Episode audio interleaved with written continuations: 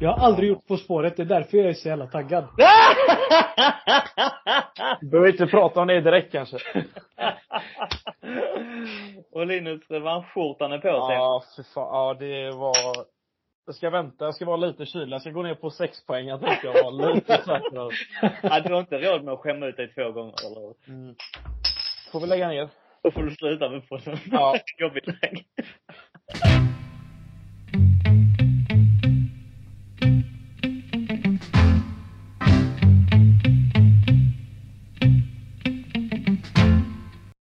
Hej vänner! Daniel Joannou från CSS här. Innan vi slänger in i dagens avsnitt och medan ni förhoppningsvis har öronen spetsade vill jag inleda med att informera om att CSS-medlemsregistreringen är fortsatt öppen. Det är ju vi, supporterföreningen Chelsea Supporters Sweden, som står bakom denna eminenta podd. Och vi gör mycket annat bra också. Vi skriver artiklar, vi förmedlar biljetter, vi för svenska Chelsea-supporters talan, distribuerar, samordnar och samspelar bland mycket annat. Att bli medlem i vår fina förening kostar bara 175 kronor per säsong och för det får man en medlemsgåva, en medlemstidning och ett personligt medlemskort. Man får dessutom det mycket lättare att köpa biljetter till Chelsea-matcher om man nu skulle vilja se dem live någon gång. Och så får man den där speciella känslan av blå gemenskap och känslan som det innebär att vara med i en ideell förening på detta vis. Är du Chelsea-supporter i Sverige så är det en självklarhet att sluta medlemskap i CSS. Och det är dessutom busenkelt. Man fyller i ett formulär och så swishar man medlemsavgiften. Det tar under en minut. Tack till alla som sluter medlemskap. Och till dig som inte gjort det än, ta nu och få tummen ur redan idag och bli medlem i Sveriges enda officiella Chelsea-supporterförening. Mer info om hur du sluter medlemskap har du på vår hemsida på Svenska fans som är www.svenskafans.com england Chelsea. Nu börjar podden!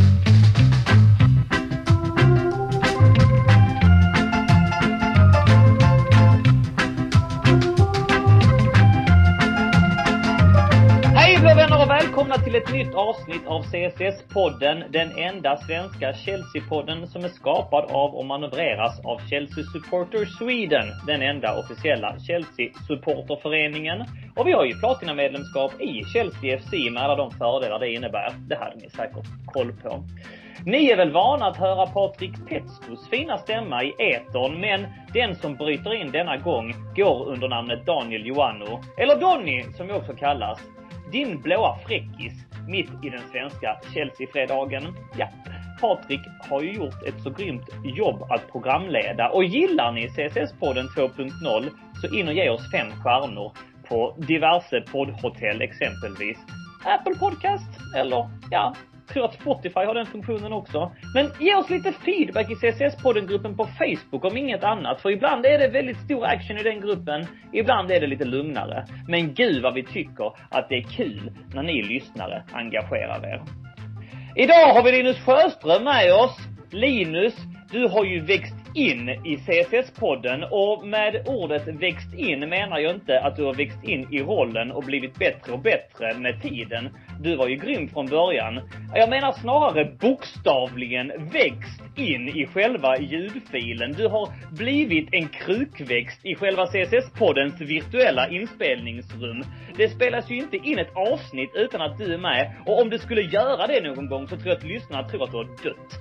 Grymt! Välkommen till podden! Än en gång Linus. Hur är läget med dig denna fredag?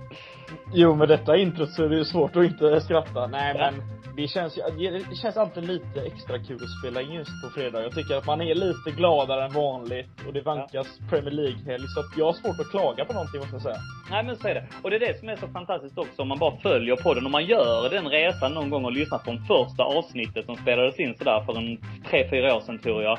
Eh, och så hör man ju sinnesstämningarna. När det går bra, när det går dåligt, vilken dag på veckan det är. Om det är tidigt på morgonen, om det är sent på kvällen.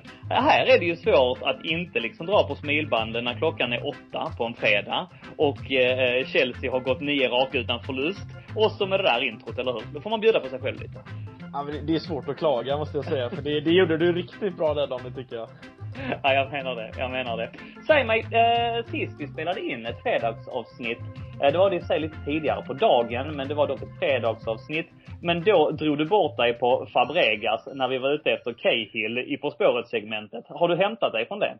Eh, ja, det, det, har ju varit jobbigt sen dess och nu är det, nu är det ju dags för revansch och jag känner så här att jag ska nog vara lite kyligare och vänta in poängen. Att eh, du får nog komma ner på åtta eller sex innan jag drar för att nu gäller ja. det också att hålla flaggan ja. i topp om man säger så. Ja. ja, men då avslöjar vi det redan nu. Mycket riktigt eh, trogna lyssnare och eh, ni som älskar de här fredagsavsnitten lite extra. Det kommer mycket riktigt ett På spåret-segment sist i programmet om ni orkar vara med oss så länge. Men det hoppas vi såklart. Och en som på tidigt stadie flaggat för att han gärna är med när vi spelar in de här fredagsavsnitten, det är ju Christian Zome. Eh, och se, tjat lönar sig. Det var något med formatet sent fredag, löst ledigt, frågestund eh, som lockar, eller hur Christian? Oh ja, herregud ja. ja. Prata Chelsea en fredagkväll, barnfri, med er. Ja, ja. Det finns inget som slår det. Det finns inget som slår det. Hjärtligt välkommen ska du vara också alltså. Christian Zome, Linus Sjöström, jag är här. Ja, vi har ju krattat för en eh, fantastisk, eh, ett fantastiskt avsnitt. Och, och även om det är ett löst och ledigt fredagsavsnitt så har vi en liten smygagenda ändå. Eh, vi tänker utvärdera Potters första tid i Chelsea. Och till det inledande segmentet har vi faktiskt tagit in en riktig expert. Hur går tongångarna i England egentligen? Vem inte bättre att fråga än Frida Fagerlund? Jo då. Vi ska också prata lite om våra nya rekryter på tjänstemannasidan. Vi ska kort summera Leipzig-matchen och så ska vi gå igenom förutsättningen inför Brighton-matchen. Men! Jag ska säga så här. Det stora momentet idag är väl ändå frågelådan som vi åter öppnat. Vi har lagt ut en post på Facebook och det har rasslat in frågor. Vi har även lagt ut en tråd på vår Twitter. Och även där finns det några frågor. Vi kommer inte kunna ta alla, men vi har plockat ut russinen och eh, tänker bita tag i dem i avsnittet mittens segment. Så får vi se hur långt det barkar. En avslutande eh, På spåret-runda blir det också. Eh, med det, mina vänner, hälsar vi er hjärtligt välkomna till avsnitt 165 av CSS-podden.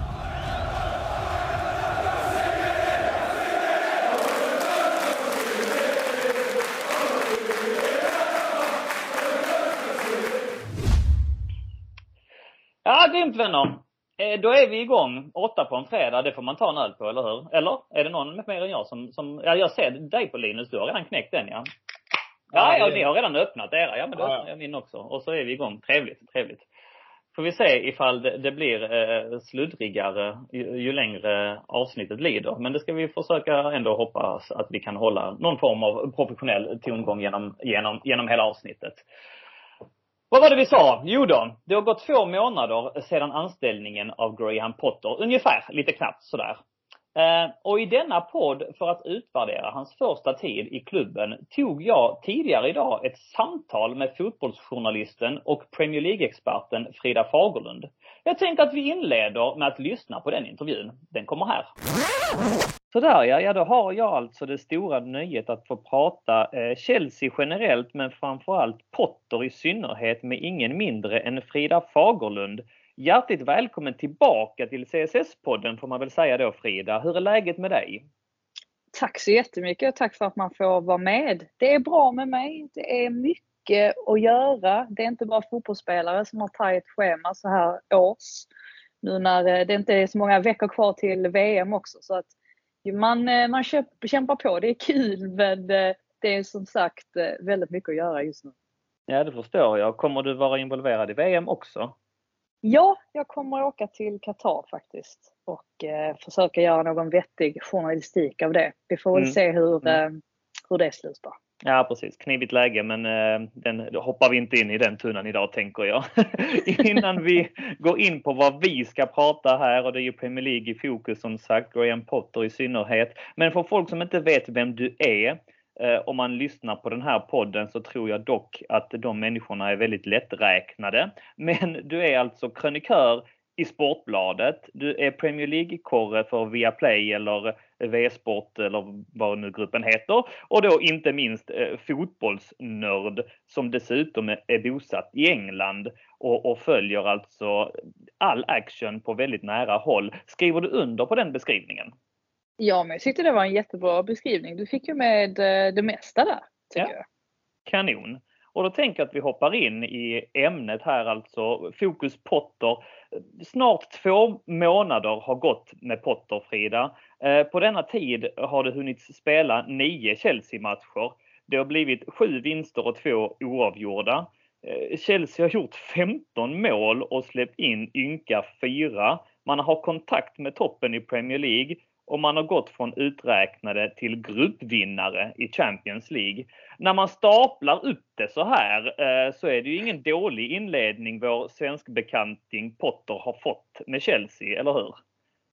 Nej, det är ju alldeles strålande egentligen när man, uh när man ja, läser upp det på det sättet. Mm. Och han är ju obesegrad och det måste man ju ändå på något sätt framhålla som en, ja men, klart att han kommer in där med väldigt mycket press på sig. Det var inte många dagar tills första matchen. Sen fick Nej. han ju ett litet break där i och med att drottningen gick bort och det var nog väldigt välbehövligt för honom att kunna mm. ha ett par träningar och se ja, vilka vilka spelare kan jag eventuellt satsa på? Hur ska jag, hur ska jag få ihop det här laget? För det hade ju Tuchel också jättestora problem med när han var mm. där. Och, och verkligen få till den här balansen och just det här med att rotera spelare också. Det var väl någonting som Tuchel aldrig riktigt sådär, eh, ja, men fick, fick styr på. Så att, jag tycker ändå att de bitarna har ju varit väldigt positiva. Sen går det inte att komma ifrån att de inte har varit speciellt bra i alla de här matcherna. Som mötet med Aston Villa, på mm. Villa Park. Det var ju egentligen helt osannolikt att de ledde där efter första halvlek med mm. tanke på hur många chanser Villa hade haft framåt. Mm. Men mm. det märks ju också att Potter försöker, han försöker hitta rätt. Han har gjort ganska många tidiga förändringar i de senaste matcherna och det kan man ju antingen se som ja, men någonting negativt sett till att det indikerar ju att han kanske inte riktigt prickar rätt från början. Men att han faktiskt kan gå in och göra en justering till exempel då när han plockar av Kukureya, sätter in mm. Kovacic mot Man mm. United och får en omedelbar förändring där mm. Chelsea helt plötsligt börjar skapa mycket framåt. Det måste ju ändå tas i beaktning på något sätt och, och, och ses som, som positivt, tycker jag i alla fall. Absolut, men det perspektivet du framhäver där är ju väldigt intressant för att i, i, i våra kretsar som liksom fanatiska ett lag blir det ju rätt vinklat att man bara hyllar eh, en tränare för hans oerhörda matchcoachning. Att man gör det här bytet då i 30 någonting minuten. Men exakt som du säger så är, grundas ju det i en felaktig laguttagning från början. Så att den är ju intressant att vrida på lite grann alltså. Ehm, och så som du är inne på här, du, du rör ju vid många intressanta ämnen, men du skrev ju själv en krönika efter Milans matchen här i Sportbladet. Ehm, matchen Potter behövde. Ehm, och, och, och, som ändå pekar på lite grann det här du nämner. Bra eh, coachning, bra uttagningar men också lite eh, flyt. Lite vind i seglet, lite beslut som har gått hans väg, lite matcher som har stått och vägt som ändå har tippat över och så vidare. Är det, är, det, är det mycket coachning? Är det här en tillfällig topp som lag brukar få vid, vid tränarskiften? Eller är det liksom Potters agerande? Kommer det här hålla i sig? Jag tror att det kommer hålla i sig baserat på vad han, vad han har gjort i tidigare klubbar. Och mm. ja, Chelsea är en mycket större klubb än vad han någonsin har arbetat i tidigare. Mm. Men jag tror ändå att principerna är i stort sett samma sak i, i alla klubbar. Och han är väldigt skicklig på att, jag träffade faktiskt eh, Ken Sema häromdagen mm. och, och frågade honom liksom, ja ah, men vad tycker du nu om att Potter, liksom, att han är i Chelsea och, och Sema sa ju det att Nej men jag är inte förvånad, sa han. Jag, visst, jag visste att han skulle hamna där en dag. Han sa att det är så svårt att förklara för andra vad det är som gör honom till en bra tränare. Mm. Det, enda, det, det, enda han kunde säga var att han tycker synd om alla spelare som aldrig får ha Graham Potter som mm. tränare. Och det här är ju ändå en kille som det är inte det att han bara har meriter från allsvenskan. Han har han haft 25 tränare i Watford, inklusive Claudio Ranieri som har vunnit Premier League. Så att mm. han har ju en del underlag att gå på ändå. Så när han mm. säger en sån sak så då blir man ännu mer övertygad om att ja, så länge Potter får tid med det här laget och, mm. och sätter alla de där grunderna på plats. För det får man inte glömma heller. Det gör ju folk lätt. Men när Potter kom till Brighton så hade han också lite flyt i början. De fick mm. med sig lite sådana segrar. Jag kommer ihåg jag var på premiären där 2019. Eh, Brighton mötte Watford faktiskt. Mm. Mm. borta. Eh, just det, för det var ju Ken då som precis han spelade också så att de möttes ju där. Eh, Potter. Och de, Brighton borde inte ha vunnit den matchen. Eh, Watford var faktiskt bättre men Brighton hade lite flyt, fick med sig den segern. Och sen åkte ju faktiskt Watford ur den säsongen också. Så där ser man hur, hur snabbt det kan gå på något sätt. Men mm. det, det, tog lite tid för Potter att få saker och ting på plats i Brighton mm, också. Mm. Mm. Och det kommer ju, kommer ju ta tid här. Men mm. jag är fullkomligt övertygad om att det finns ingen bättre lämpad tränare att försöka sig, få, försöka sig på att få Chelsea eh, ja, men, tillbaka till toppen är väl dumt att säga. De har ju ändå hållit sig där ja. någonstans. Men jag tror att rent långsiktigt så finns det ingen tränare som är bättre att satsa på än just mm. Graham Potter. Så kan man väl sammanfatta det. Coolt. Stora ord. Och där har vi rubriken för artikeln också som jag tänkte vi skulle göra om detta. Jobbigt. Men eh, om vi då bortser från lite medvind och lite flyt och lite kanske, mm, eh, som du är inne på, en match mot Aston Villa som man inte borde ha ledigt i paus, det håller jag med om. En utvisning på Tom Morris som kanske var hård och så vidare. Eh, finns det någonting, om vi bara tillskriver Potter den här eh, nio matcher obesegrade raden. Finns det någonting man kan peka i hans agerande som har lyft Chelsea? Någonting specifikt liksom? Ja, alltså jag tycker väl alltså tittar man på Mason Mount så är det ju väldigt tydligt att han fick ett lyft mm. när Graham kom in. Han hade, var ju i och för sig en väldigt stor favorit för, för Tuchel. Mm. Och, eh, men just att vi hade, hade ju sett en liten formsvagare version av Mount innan Potter kom ja. in. Och jag tror om en av Potters absolut största styrkor det är ju att se vilka styrkor spelarna har. Och Mason Mount är ju en sån spelare som är väldigt enkel att eh, eh, vad säger man, det är väldigt enkelt att eh, ge honom en specifik uppgift ute på planen. Han, han är väldigt intelligent på det sättet att han tar till sig instruktioner på tränare på, mm. på ett sätt som kanske inte andra spelare gör. Så där märks det ju att, att de går väldigt bra ihop. Och sen också det här att Potter faktiskt roterar laget väldigt kraftigt hela tiden och ger de unga spelarna chansen Mm. Jag tycker ändå att det indikerar, det gör han ju säkert för sin egen skull också för att han vill se de här spelarna in action för att kunna mm. avgöra vilket är mitt absolut bästa lag. Men eh, jag tycker att det på något sätt visar också att, att eh, ja, när man, han, han experimenterar lite just nu, han mixtrar lite fram och tillbaka med olika formationer och olika spelare och sådär. Men att det faktiskt måste ses som någonting positivt ändå att han Eh, och trots att han gör allt detta, att de ändå får poängen med sig även om det inte ser 100% bra ut. Jag tycker att sådana saker är, ja, är, är väldigt, ehm, ja, får ses ändå som någonting som eh, på sikt kan, kan gynna Chelsea. Förhoppningsvis får de dit han vill att de ska. Mm. Grymt. Du har ju följt både Potter och Tuchel på väldigt nära håll. Eh, jag vet inte hur nära håll det varit med, med Corona och sånt. Han du se någon presskonferens med Tuchel på plats? Ja, ja. Det gjorde du, ja precis. Ja. Mm. Och du har följt Potter och du har eh, beskrivit också när du har suttit i, i, i vår podd då i våras när du satt, eh, har du suttit på pressläktaren bara några bänkrader från tränarbåsen hur animated liksom Tuchel kan vara i matcher. Eh, vad skulle du säga är den största skillnaden mellan de två tränarna? Efter, utifrån, det man, utifrån det man ser på planen, utifrån hur jag känner Graham som person, eh, lite mer ju än vad jag känner Tuchel alltså som person. Mm. Men, men Tuchel var ju, det ska man ju tillägga, Tuchel var ju, han var väldigt populär bland medarbetare och så i Chelsea. Han var väldigt, väldigt trevlig mot alla, väldigt varm. Och det har inte alltid varit helt självklart när det kommer till tränare i Chelsea, ska sägas. Men jag tycker att en av de, eller jag tror att en av de största skillnaderna är att Graham han har egentligen haft som mål ända från början, när han var aktiv som spelare själv, så var han det lite i fel tid.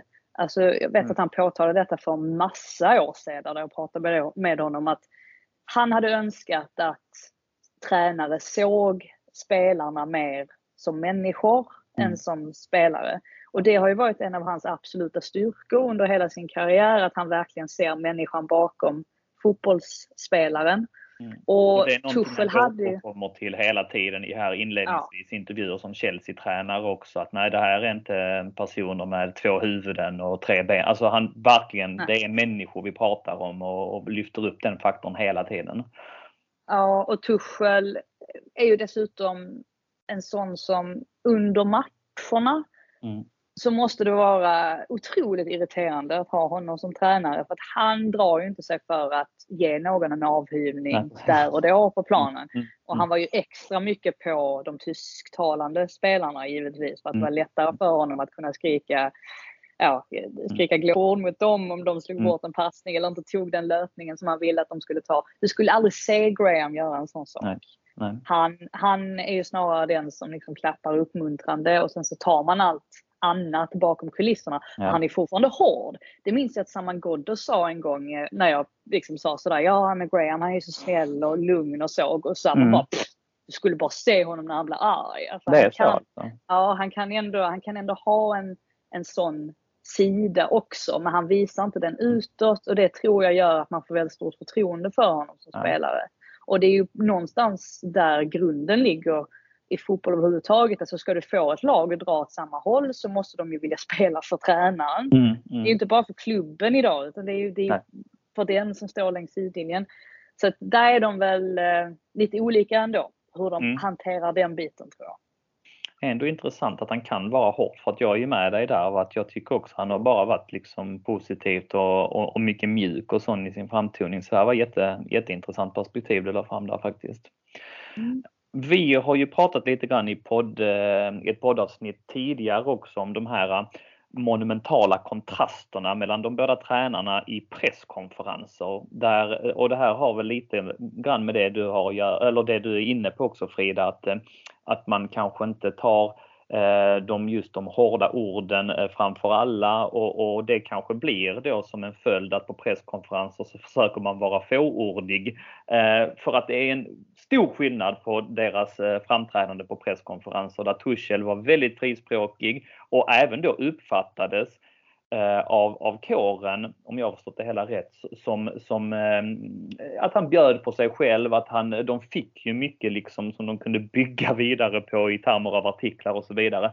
Medan Potter är ju motsatsen. Han är väldigt fåordig och, och, han säger väldigt mycket utan att egentligen säga så mycket. Förstår du vad jag menar då? Är det någonting du har noterat? Ja, alltså jag tycker inte han är fåordig, men jag håller med om att han är, kan vara ganska svepande i sina svar. Han ogillar ja. ju att peka ut ja. en eller två spelare och lyfta mm. fram dem, utan han, mm. han, eh, han håller sig snarare till liksom större, eh, större resonemang. Men ja. samtidigt tycker jag ändå att han bjuder väldigt mycket på sig själv, fast på ett annat sätt jämfört mm. med Tuchel. För Tuchel var ju den som kunde gå på eh, domare och sådär och, och ja. liksom, eh, komma med lite sarkastiska kommentarer kring sånt. Medan mm. Potter är, han bjuder ju på sig själv sett till att eh, ja, men hur många tränare har suttit på ett podium och sagt att ja, jag vet att Graham Potter inte är ett speciellt sexigt namn. Ja.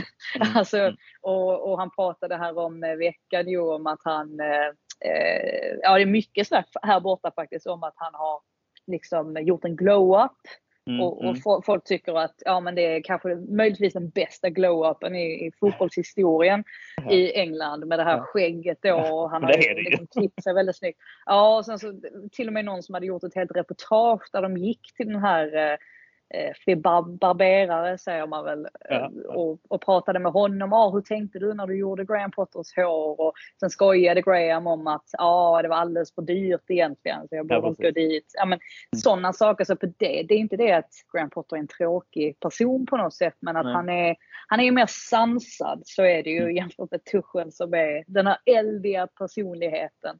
Mm. Eh, det är ju inte Potter. Men jag, har ju, jag följer ju Atleti ganska nära och um, lyssnar både på podd och i skriven text och där beskriver man ofta det som att hans presskonferenser är tråkiga med ett visst uppsving då de två sista veckorna. Men här får vi lite en annan bild. Du menar alltså att här finns, här finns mer bakom den där masken och fasaden? Ja, definitivt. Han är ju väldigt rolig. Så fort man stänger av kameran så är han otroligt, otroligt rolig. Och det, det tycker man tycker nästan lite synd för att man kan göra en hel intervju med honom och sen så fort man har stängt av det så säger han någonting men som hade gjort sig mm. väldigt, väldigt bra på kamera. Så ja. tänker man så här, åh det är samma visa varje gång. Ja, han, vill, ja. ja. han vill vara samlad ja. utåt sett. Men ja. nej, han, han är absolut inte tråkig i alla fall. Men medveten strategi ändå va? Att han ändå ja. bjussar på lite smart. grann men inte allt för mycket. Det är så, eller hur? Ja, ja. Det är en väldigt, väldigt intelligent människa. Detta. Det, det märks.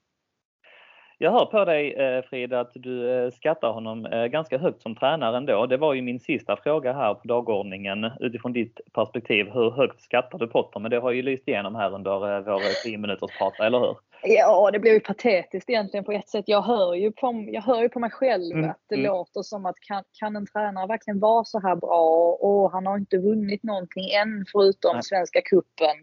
Men ibland har man bara en magkänsla mm. om folk. Och mm. jag har aldrig haft en så stark magkänsla kring en tränare som jag haft kring honom.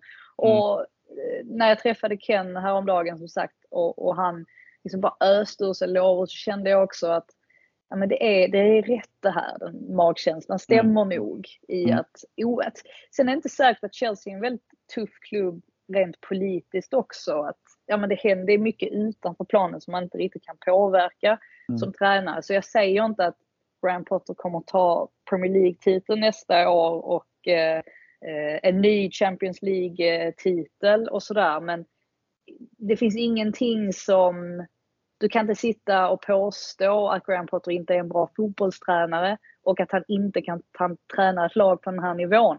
Det, mm. det tycker jag definitivt han kan och jag mm. hoppas bara att han får lång tid på sig och att han får alla med sig också så att det mm. inte är någonting som skaver. För att ja, då tror jag att Chelsea kan, eh, kan gå långt under mm. honom. Fantastiskt! Med de uh, orden så tycker jag att vi sätter punkt. Tack så jättemycket Frida för, att, uh, för dina insights och för att du är så snäll och ställer upp i detta sammanhanget och jag hoppas att jag får prata med dig snart igen. Och stort lycka till med ditt arbete här. Jag förstår att det är intensiva veckor innan VM. Sen trodde jag att du skulle få lite semester, men alltså inte. Men nåväl, du har en späckad vinter att se fram emot. Så stort lycka till med allt, allt du har att göra. Tack så jättemycket och tack för att jag fick vara med. Väldigt trevligt. Ja, det är vi som tackar. Ja grabbar, eh, vad tar ni fasta på från intervjun med Frida? Eh, vi kan börja med dig Linus. Jag tycker att det var en väldigt matig och väldigt intressant intervju på de 10 minuterna, eller 20 var det till och med. Ja. Och det jag fastnade framförallt för var ju det här hur eh, Potter är bakom eh, liksom scenen. Hur mm. han hur han uppträder och som hon sa liksom att när man stänger av kameran där, det är ju en helt annan Potter.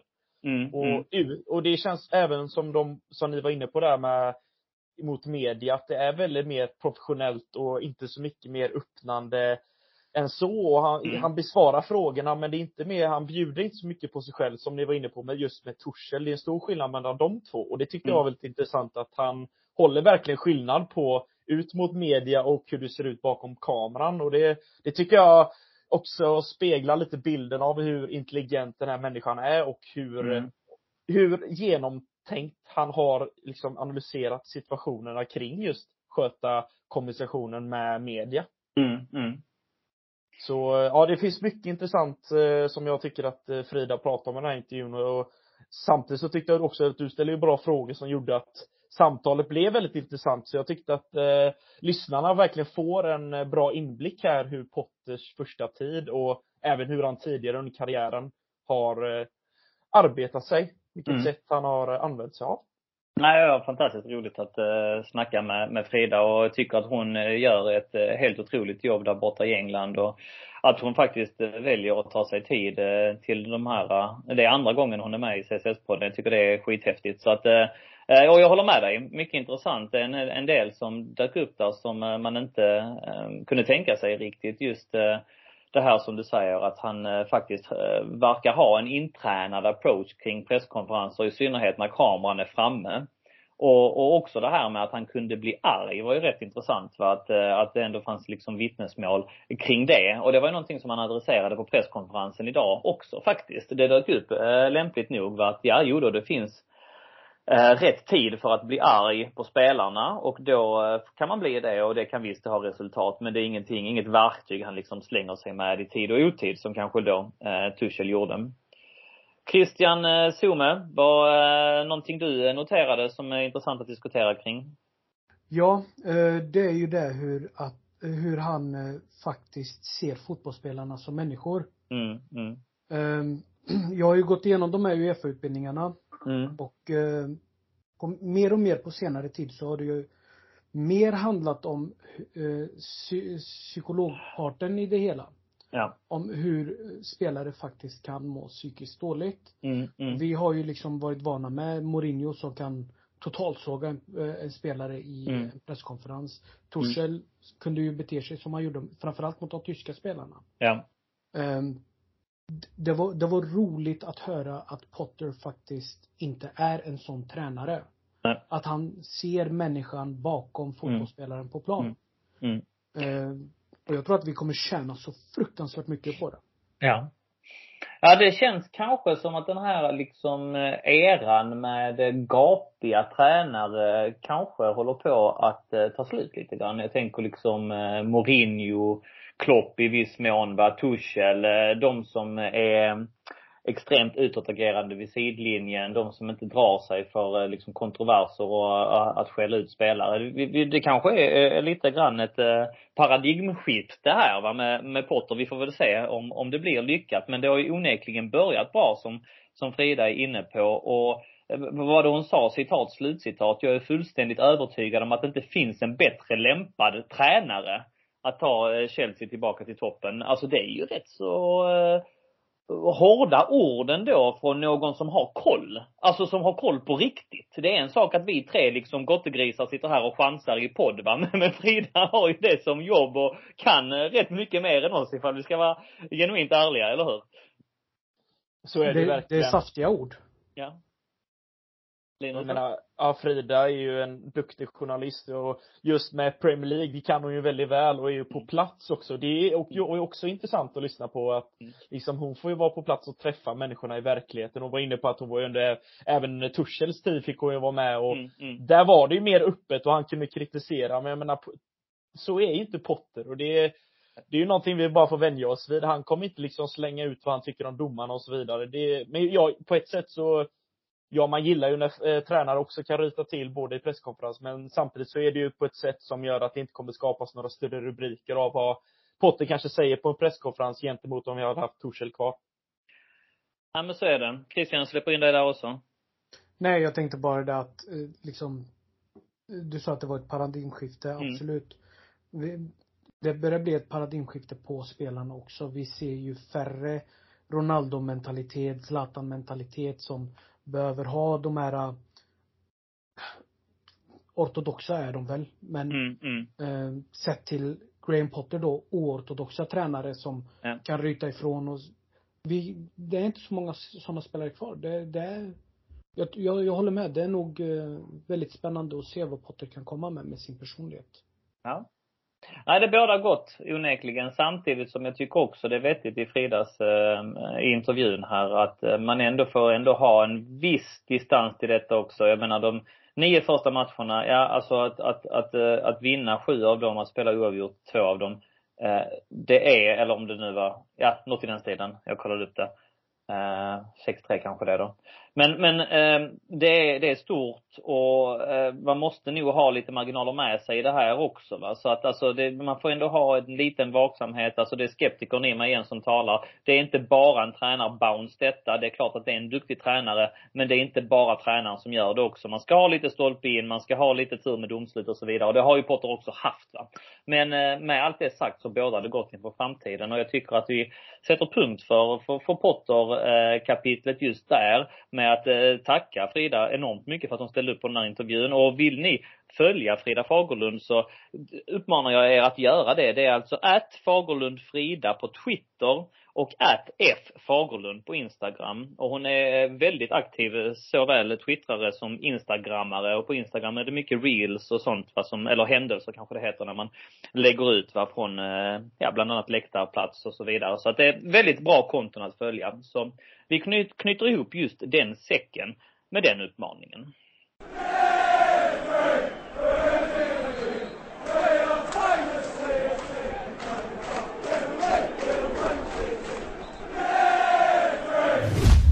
Så, för det har ju spelats fotboll också.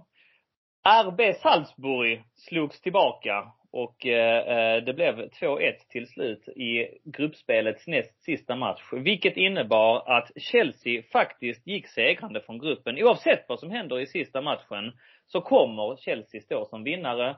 Och eh, det kanske innebär att en sån som Denis Zakaria också får lite speltid i Champions League, eller ja, i Chelsea för övrigt för den delen. Det har ju varit lite av en bristvara just för honom, ja, bland andra. Ziyech kanske också får en start, vem vet. Vad som händer i sista matchen mot Zagreb är alltså fullständigt ointressant, för Chelsea har segrat gruppen. 2-1 Linus blev det. Klassmål från Havertz. Vad är dina intryck efter matchen? Ja, först och främst är det skönt att vi faktiskt vinner den här gruppen. Jag menar, kollar man efter två omgångar så trodde inte någon knappt att vi skulle gå vidare och det trodde vi Chelsea-fans inte heller kanske, men eh, efter att eh, Potter har kommit in så har vi börjat plocka poäng i Champions League och detta var ju en otroligt viktig trepoängare för det är inget dåligt lag, för jag menar de har många duktiga talanger i laget. Och eh, på det sättet vi gör det tycker jag att vi ändå, vi spelar bra fotboll stundvis. Och sen tycker jag det här, de här tekniska detaljerna, bland annat Eka Havertz har mer att önska. Och jag tycker att eh, vi kunde fått ut mer av spelet. Men eh, generellt sett så är det ju två vackra mål. Jag tycker ändå Kovacic mål är tur och tur. Jag menar, det är, det är vänsterdoja och den sitter fint i bortre, så att jag tycker det är också ett fint mål. Sen släpper vi in dem onödigt i, återigen att vi inte kan stänga de här matcherna.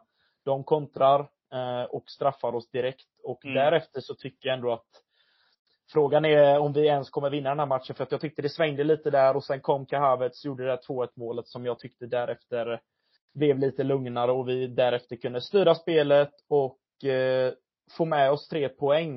Eh, en godkänd insats. Jag tycker nog stundtals så tyckte man fick se det här lite Potter-spelet.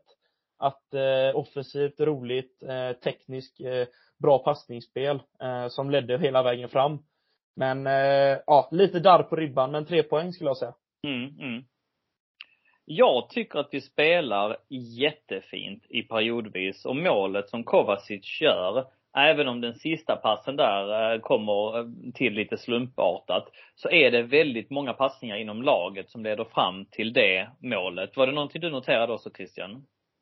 Ja, eh, jag sa det i ett tidigare poddavsnitt att när bollen är i offensiv planhalva i sista tredjedelen så kan man vara säker på att bollen kommer att komma in till straffområdet liksom, det är så himla skönt att se att det faktiskt fungerar. Man är tillbaka i basics som du sa. Det var lite, eh, det var lite ihoptrasslat ett tag innan målet där med eh, Kova.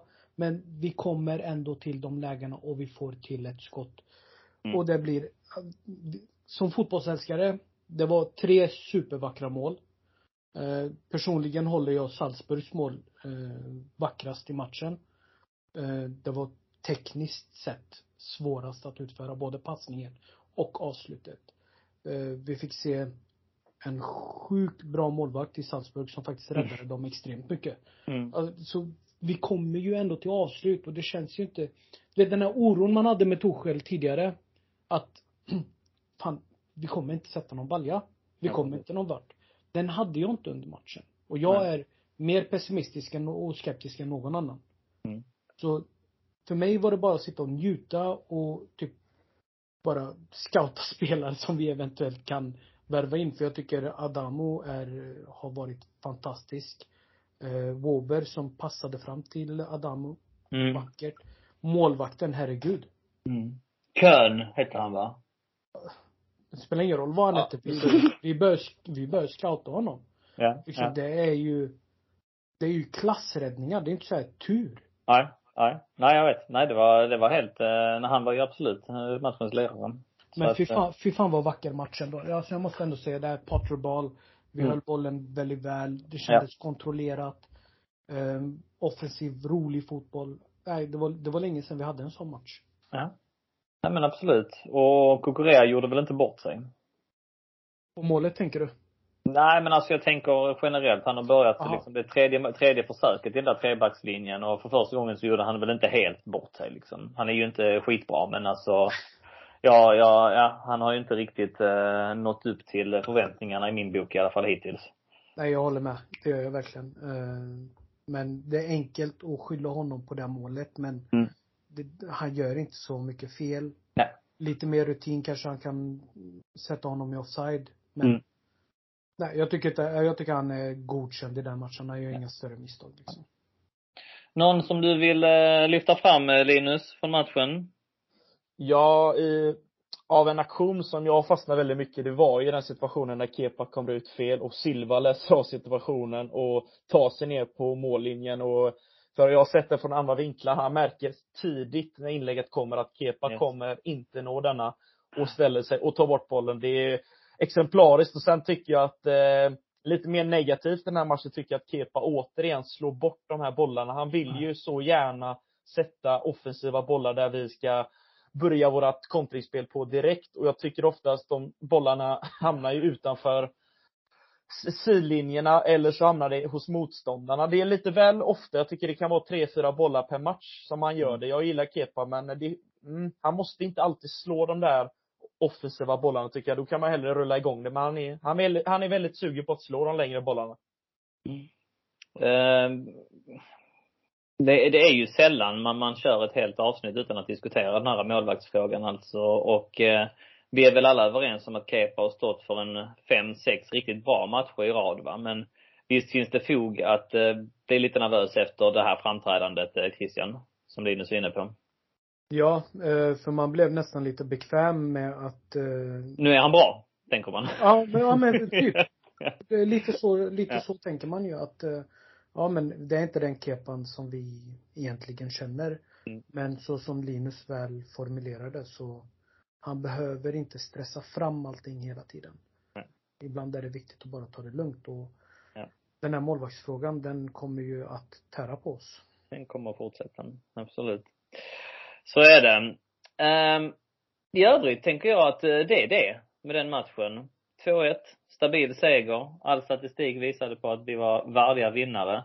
Och eh, tre poäng i, i banken. Fantastiskt att kunna slappna av inför sista omgången också. Och eh, förhoppningsvis kan sidningen göra att vi får ett hyfsat motstånd här i slutspelet också. Men vi stänger eh, Chelsea-Arby Salzburg-boken med det och eh, blickar vidare till ett helt annat fält.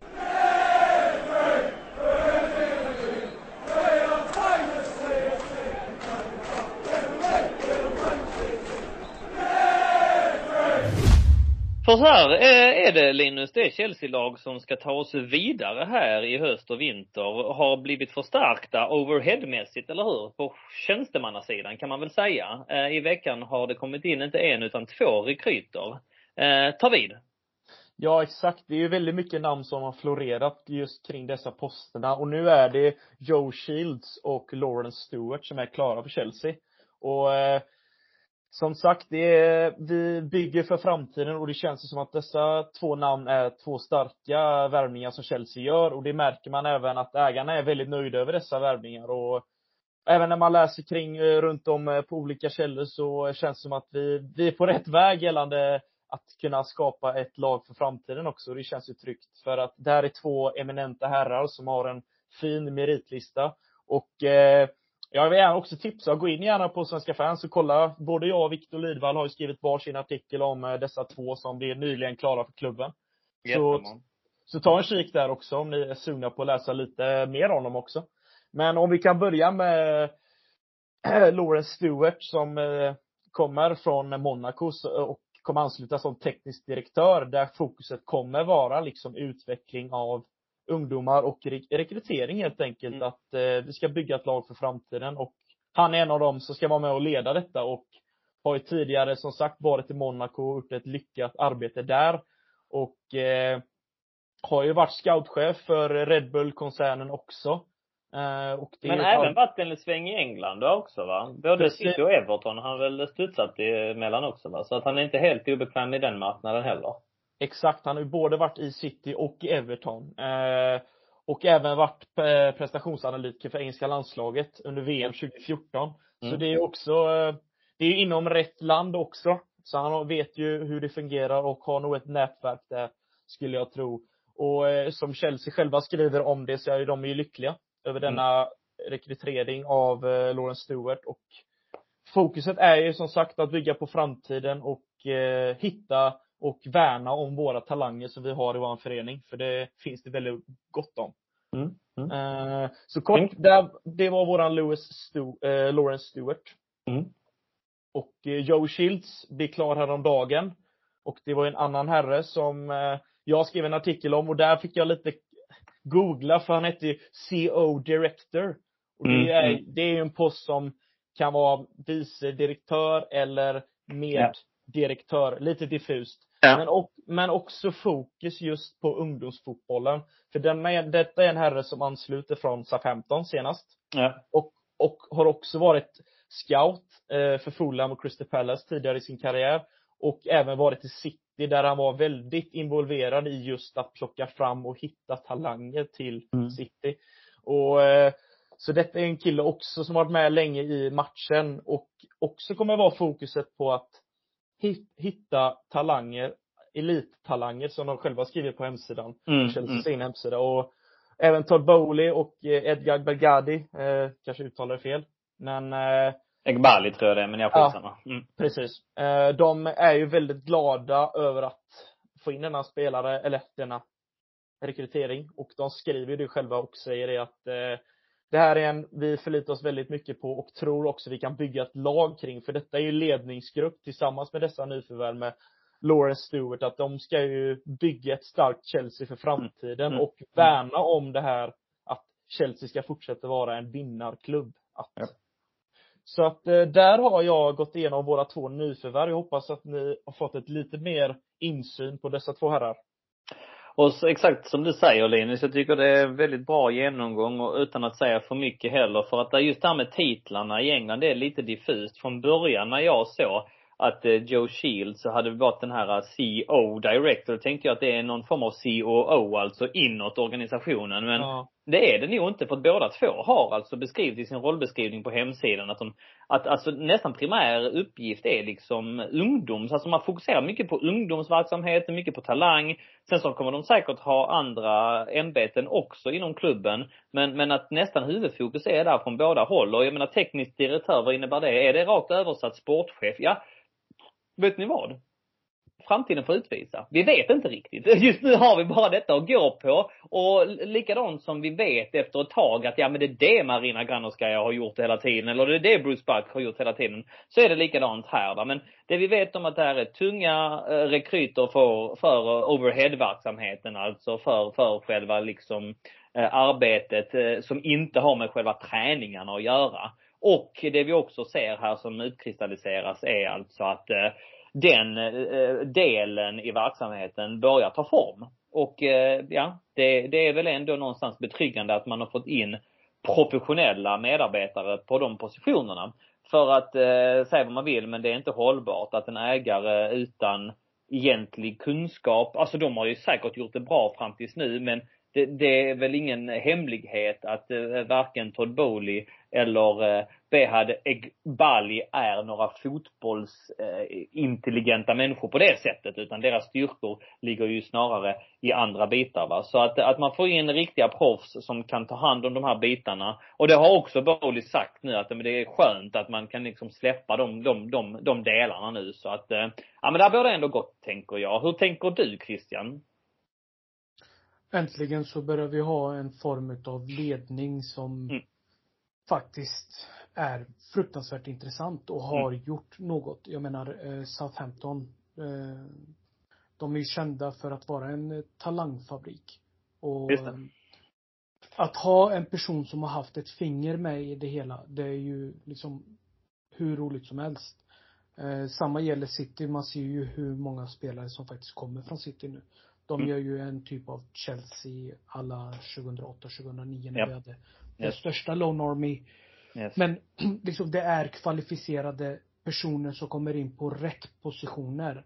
Mm. Eh, Det finns ytterligare en person från Brighton som är antingen klar eller nästan klar. Det är lite diffust där, jag har inte hittat någonting.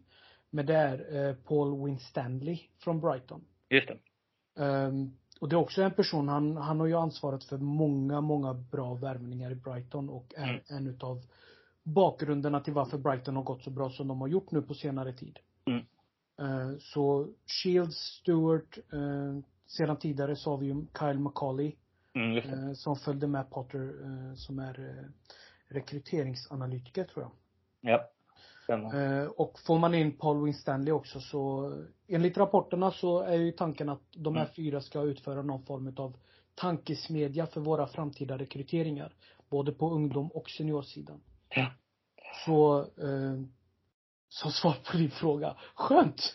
Ja, ja men verkligen. Sen så har vi ju också, ehm, här har vi ju, vi har nosat på denna tidigare, att vi kommer öppna upp frågelådan snart va, med, med de frågor som har trillat in på Facebookgruppen. Vi la ut en tråd tidigare idag.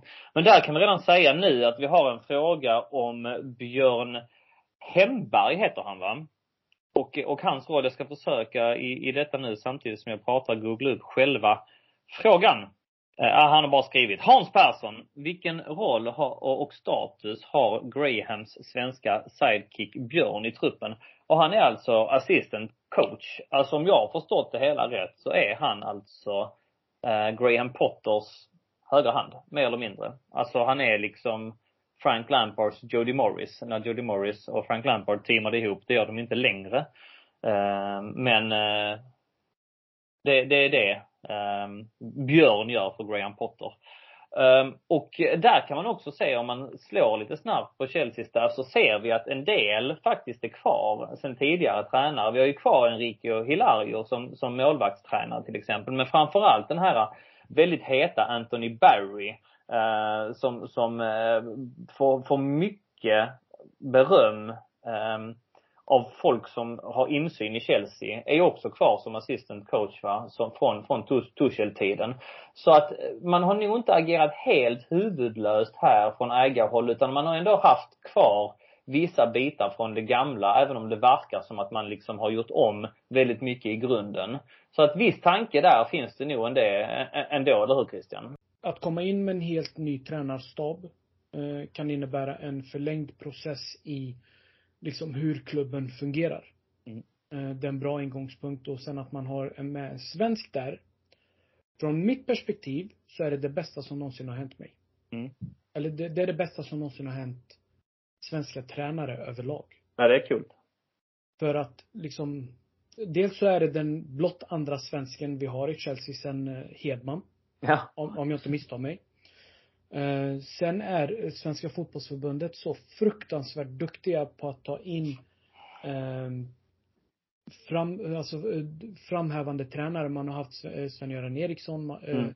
Jag hade Pia Sundhage på en utbildning en gång. Mm. Och jag kan lova er att Björn kommer att vara en av de här personerna som faktiskt kommer att bli tillfrågad om han kan vara en gästföreläsare, hur det är att vara i en av världens bästa klubbar. Mm. Och jag kan lova er, när, när det kommer och tillfället kommer att komma, jag kommer vara den första som kommer lämna mitt CV i hans hand. Jag förstår det. Ja. Nej men, eh, så för Sverige, alltså för Chelsea Sverige, så jävla roligt att Björn är med. Och Ja. han är, vad jag har förstått det som så är han direkt en assisterande, han är första assisterande till Ja. Potter dessutom. Mm. Eh, Så det är stort. Och eh, Henrik Hilario har, har gjort ett fruktansvärt bra jobb sedan tidigare. Och vi vet ju att Barry också har gjort ett jävligt bra jobb. Mm. Eh, Så vi har fått in förmodligen det bästa av två världar. Björn Hamberg, eh, Linus, Sveriges eh, nästa förbundskapten kanske? Skulle ha Ja. Ja, varför inte? Nej, men han har ju hängt med Potter sedan Östersundstiden. Mm. Och det tycker jag också är en liten krydda på det hela. Att han har varit med på hela Potters resa, så jag tror deras relation är otroligt nära och de har haft en väldigt framgångsrik tid kan man ju säga. Från att gå Ja. att vinna, vinna Svenska cupen med Östersund och slå Arsenal på Emirates till att idag få vara med och träna och styra Chelsea. Det måste ju kännas riktigt mäktigt. Och jag tror de Ja. två tillsammans eh, är ju väldigt trygga i varandra. Och det känns ju också viktigt med en stab, att man har sin grund och sin tillit till dem man har sig närmst. Så att det är nog väldigt viktigt, tror jag, Potter. Absolut. Jag tänker att vi eh, knyter ihop eh, själva overhead-säcken där och eh, blickar framåt mot Brighton på lördag. Och eh, där tänker jag att så här, Patrik och jag för ju dialog hela tiden kring podden, kring framtiden, vi utvärderar. Och, och, och Patrik har varit så här att, ja, de sista avsnitten har varit lite samma tugg. Det är så mycket matcher nu så att vi analyserar matcher och blickar framåt mot matcher. Vi analyserar matcher och så blickar framåt mot matcher. Och därför är det rätt kul att kunna bryta av med ett avsnitt som är lite annan ton på. Vi hade Frida-intervjun. Vi, vi kör nu eh, lite sidospår här med de nya, eh, som sagt, eh, overhead-rekryterna. Och, och, och, och så kör vi lite snabbt om förra matchen och lite snabbt om nästa match. För sen har vi en hel säck med frågor som vi ska bita tag i. Häng med!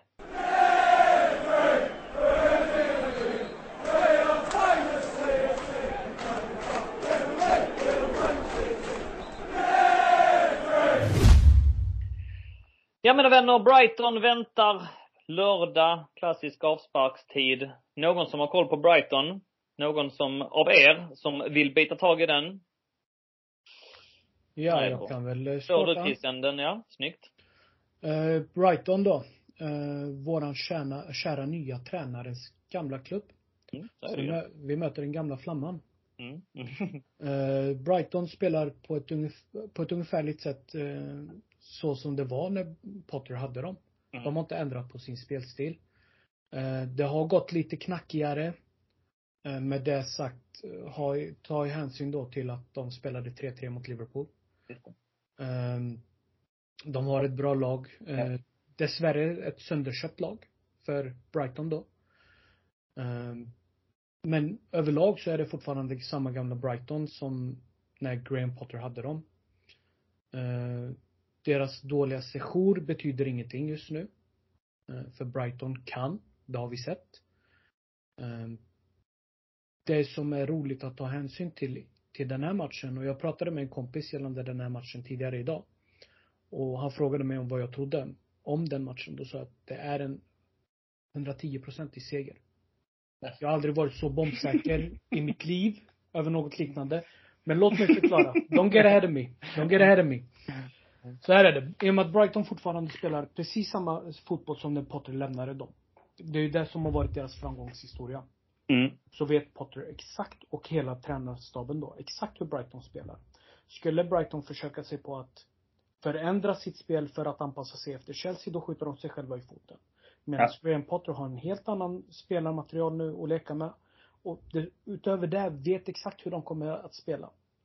Det Mm. finns inget annat än att vi vinner den här matchen. Sen kan det vara grisigt. Det kan vara två lag som spelar Potterboll. Jag vet inte hur de kommer spela ut varandra. Men i grunden så har vi ett bättre lag. Individuellt sett. Så är det Så vi har ingenting att oroa oss för den här matchen. Vi kan gå över till frågorna nu. Bra, då är vi tillbaka mina vänner. Och eh, nu ska vi öppna frågelådan. Fantastiskt. Många frågor har trillat in på vår grupp på Facebook. Det är alltså CSS-podden heter den gruppen. Det är bara att söka efter den, svara på en enkel fråga och så blir man medlem i den gruppen och så kan man ta del av olika eh, content som läggs ut där i trådar, matchtrådar och idag då alltså en frågelåda. Vi öppnar den direkt Linus. Jag tänker att du kan hugga tag i en av de frågorna som du har spetsat in dig på. Ja, och just, här kommer en fråga från Josef då i gruppen där han skriver, tror ni att Kepa har första platsen nu i målet på riktigt? vi tar den igen ja. Vi, vi hugger tag i den. Ja, vi, Ja, vi, ja. vi, vi hugger tag i den ja. Ja. Nej men eh, tror ni som sagt att Kepa har första platsen nu i målet på riktigt? Och vad kan, ge, vad kan det ge för ko- konsekvenser för Mendy? Är Mendy nöjd med att vara backup för Kepa eller kommer Mendy ge sig för andra alternativ när transferfönstret öppnar? Spontana känslan är att Mendy är alldeles för bra andra målakt tycker Josef. Mm.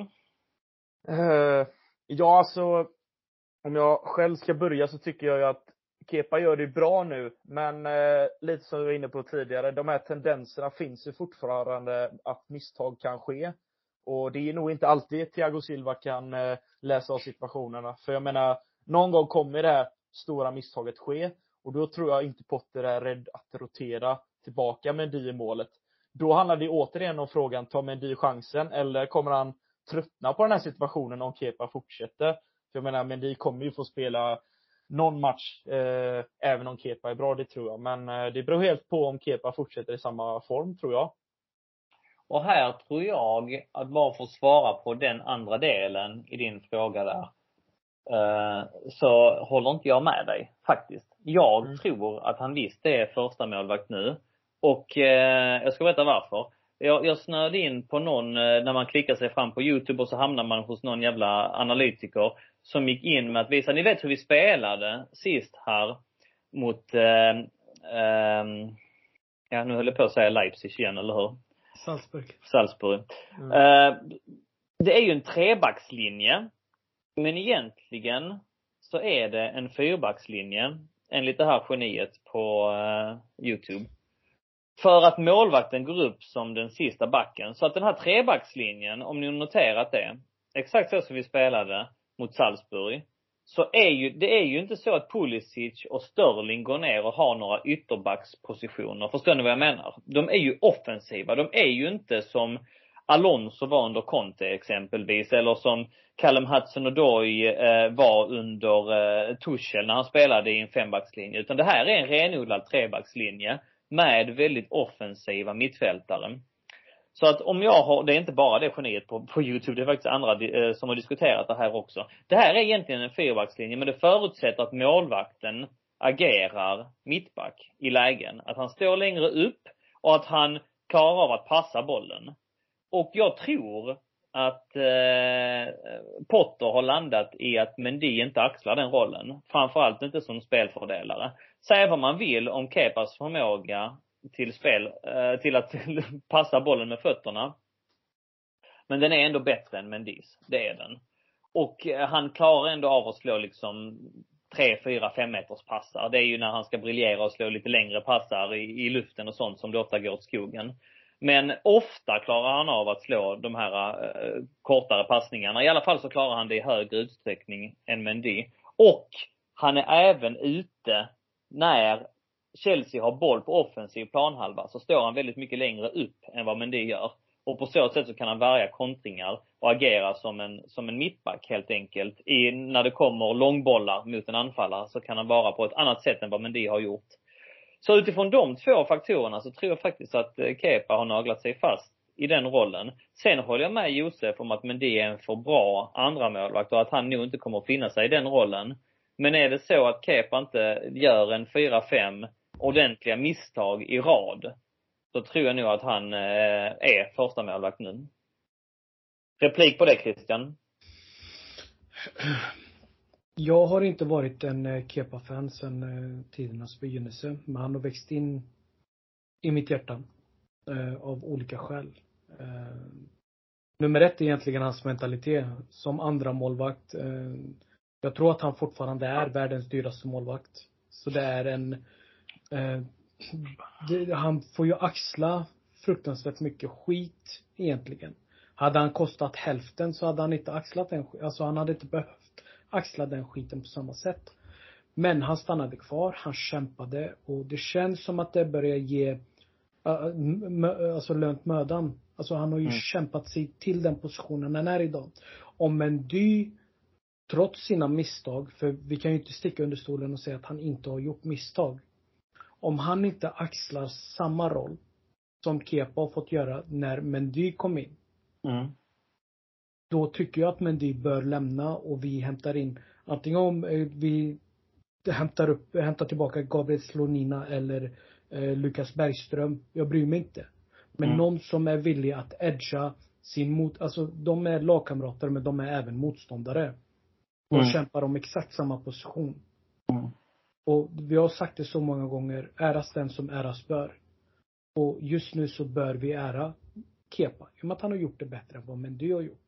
Mm. Jag håller faktiskt med dig. Jag tycker han har gjort det jättebra sen han kom tillbaka och gudarna ska veta att jag har inte varit hans största förespråkare heller. Det jag inte köper i ditt argument, och nu, nu blir det nördigt, men det får det lov att, att vara när vi öppnar frågelådan. Det jag inte köper i ditt argument och i många andras argument, och det här kanske är kontroversiellt, men det är just den här äh, han har kämpat sig till platsargumentet. Vi måste omfamna att det inte fanns något intresse för honom, så han hade inget annat val än att kämpa. Han sitter på en monsterlön som ingen annan vill lyfta. Ingen annan vill ens betala 50 procent av den. Och det kan ibland gå bortglömt, kan jag tycka, om man vågar vara ärlig nog att tänka ett steg längre. Men man hör ofta samma argument med Ruben Loftus-Cheek. Det är helt fantastiskt. Han har verkligen kämpat sig till den här platsen. Och så glömmer man helt bort att det har inte funnits något annat alternativ. Han, alltså för att han ska vilja gå till en annan klubb måste han ha gått ner 50% i lön. Och den aspekten tycker jag ändå är värd att omfamna. Det är annat när Trevor Chaloba exempelvis sommaren 21 fick frågan, vill du vara kvar och kämpa med din skitlön som du har här nu? Eller vill du bli såld och eventuellt få bättre lön? Eller vill du bli utlånad? Och han säger, nej vet du vad? Jag vill vara kvar och kämpa. Jag har en rätt dålig lön men jag vill kämpa. Tar en plats i laget och blir belönad på vintern med ett nytt kontrakt. Då kan jag tycka att det argumentet är, är rättfärdigat. Men, men i Kepas och Ruben Loftus-Cheeks fall. Det är klart de har stannat kvar för att de har tjänat så jäkla mycket pengar. De har inte haft så många andra alternativ. Men om vi bortser från det och vi fortfarande har våra blå romantiska ögon, eh, glasögon på oss. Och om vi ändå vill väva in den här aspekten så har de ju inte gjort det dåligt utifrån den positionen. Och det är väl ändå någonstans positivt att det reflekteras på det sättet. Att de har varit kvar och kämpat om sin plats och nu tagit en plats i laget. För att jag håller med egentligen att det är klart att vi ska ära de som äras bör. Och nu är det ju trots allt så att båda två får spela rätt mycket. Och däremot så är det ju snarare liksom omständigheternas skördar som har fört dem dit. För att jag tror att det är brist på alternativ. Men, som sagt, återigen, Kepa har gjort det jättebra de här matcherna. Och, och, och, och, och jag menar, han har ju svart på vitt att han har släppt in väldigt lite mål. Och alla vi som har kritiserat Kepa, jag står ju fast vid att den kritiken var väldigt befogad då. Man måste fortfarande få kritisera ens egna spelare. Men det är det som är det absolut bästa med att vara liksom supporter till ett lag. Man är väldigt snabb på att äta upp de orden om man blir motbevisad. För att det enda vi vill är att laget ska gå bra liksom. Återigen, låt mig fortfarande förhålla mig något skeptisk mot Kepa, i synnerhet med den sista matchen på näthinnan. För att där visar han åter prov på sina svagheter framförallt i luftrummet. Och framförallt att han liksom är lite kort i rocken också. Det är klart att det har bolmat upp en diskussion efter Manchester United-matchen om inte Mendy hade räddat den där bollen. Alltså, det är ju sådana frågor som man ställer sig. Å andra sidan så är jag villig att liksom se bort från det helt och hållet för att så, vilka fantastiska räddningar han har gjort. Speciellt liksom linjeräddningar.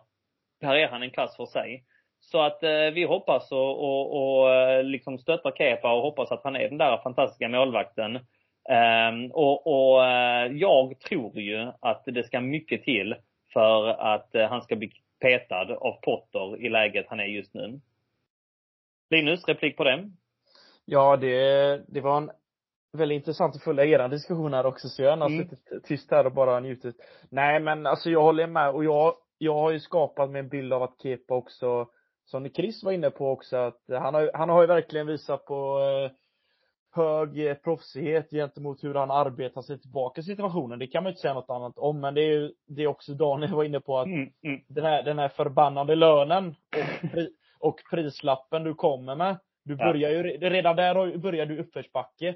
Och eh, jag menar första säsongen det var, visst vi vann Europa League-titel med Sarri, men det såg inte så bra ut och därefter så gick det egentligen bara utför så att han har ju fortfarande mycket att bevisa för att eh, prislappen säger någonting också att då måste man ju vara, spela på en väldigt hög nivå och den prislappen Kepa är, fick och vi betalade för, den är ju egentligen helt orimlig. Eh, och eh, så jädra, visst han var en duktig talang som kom från eh, Bilbao, men ja, det är en... det, det, var, det var ett panikköp.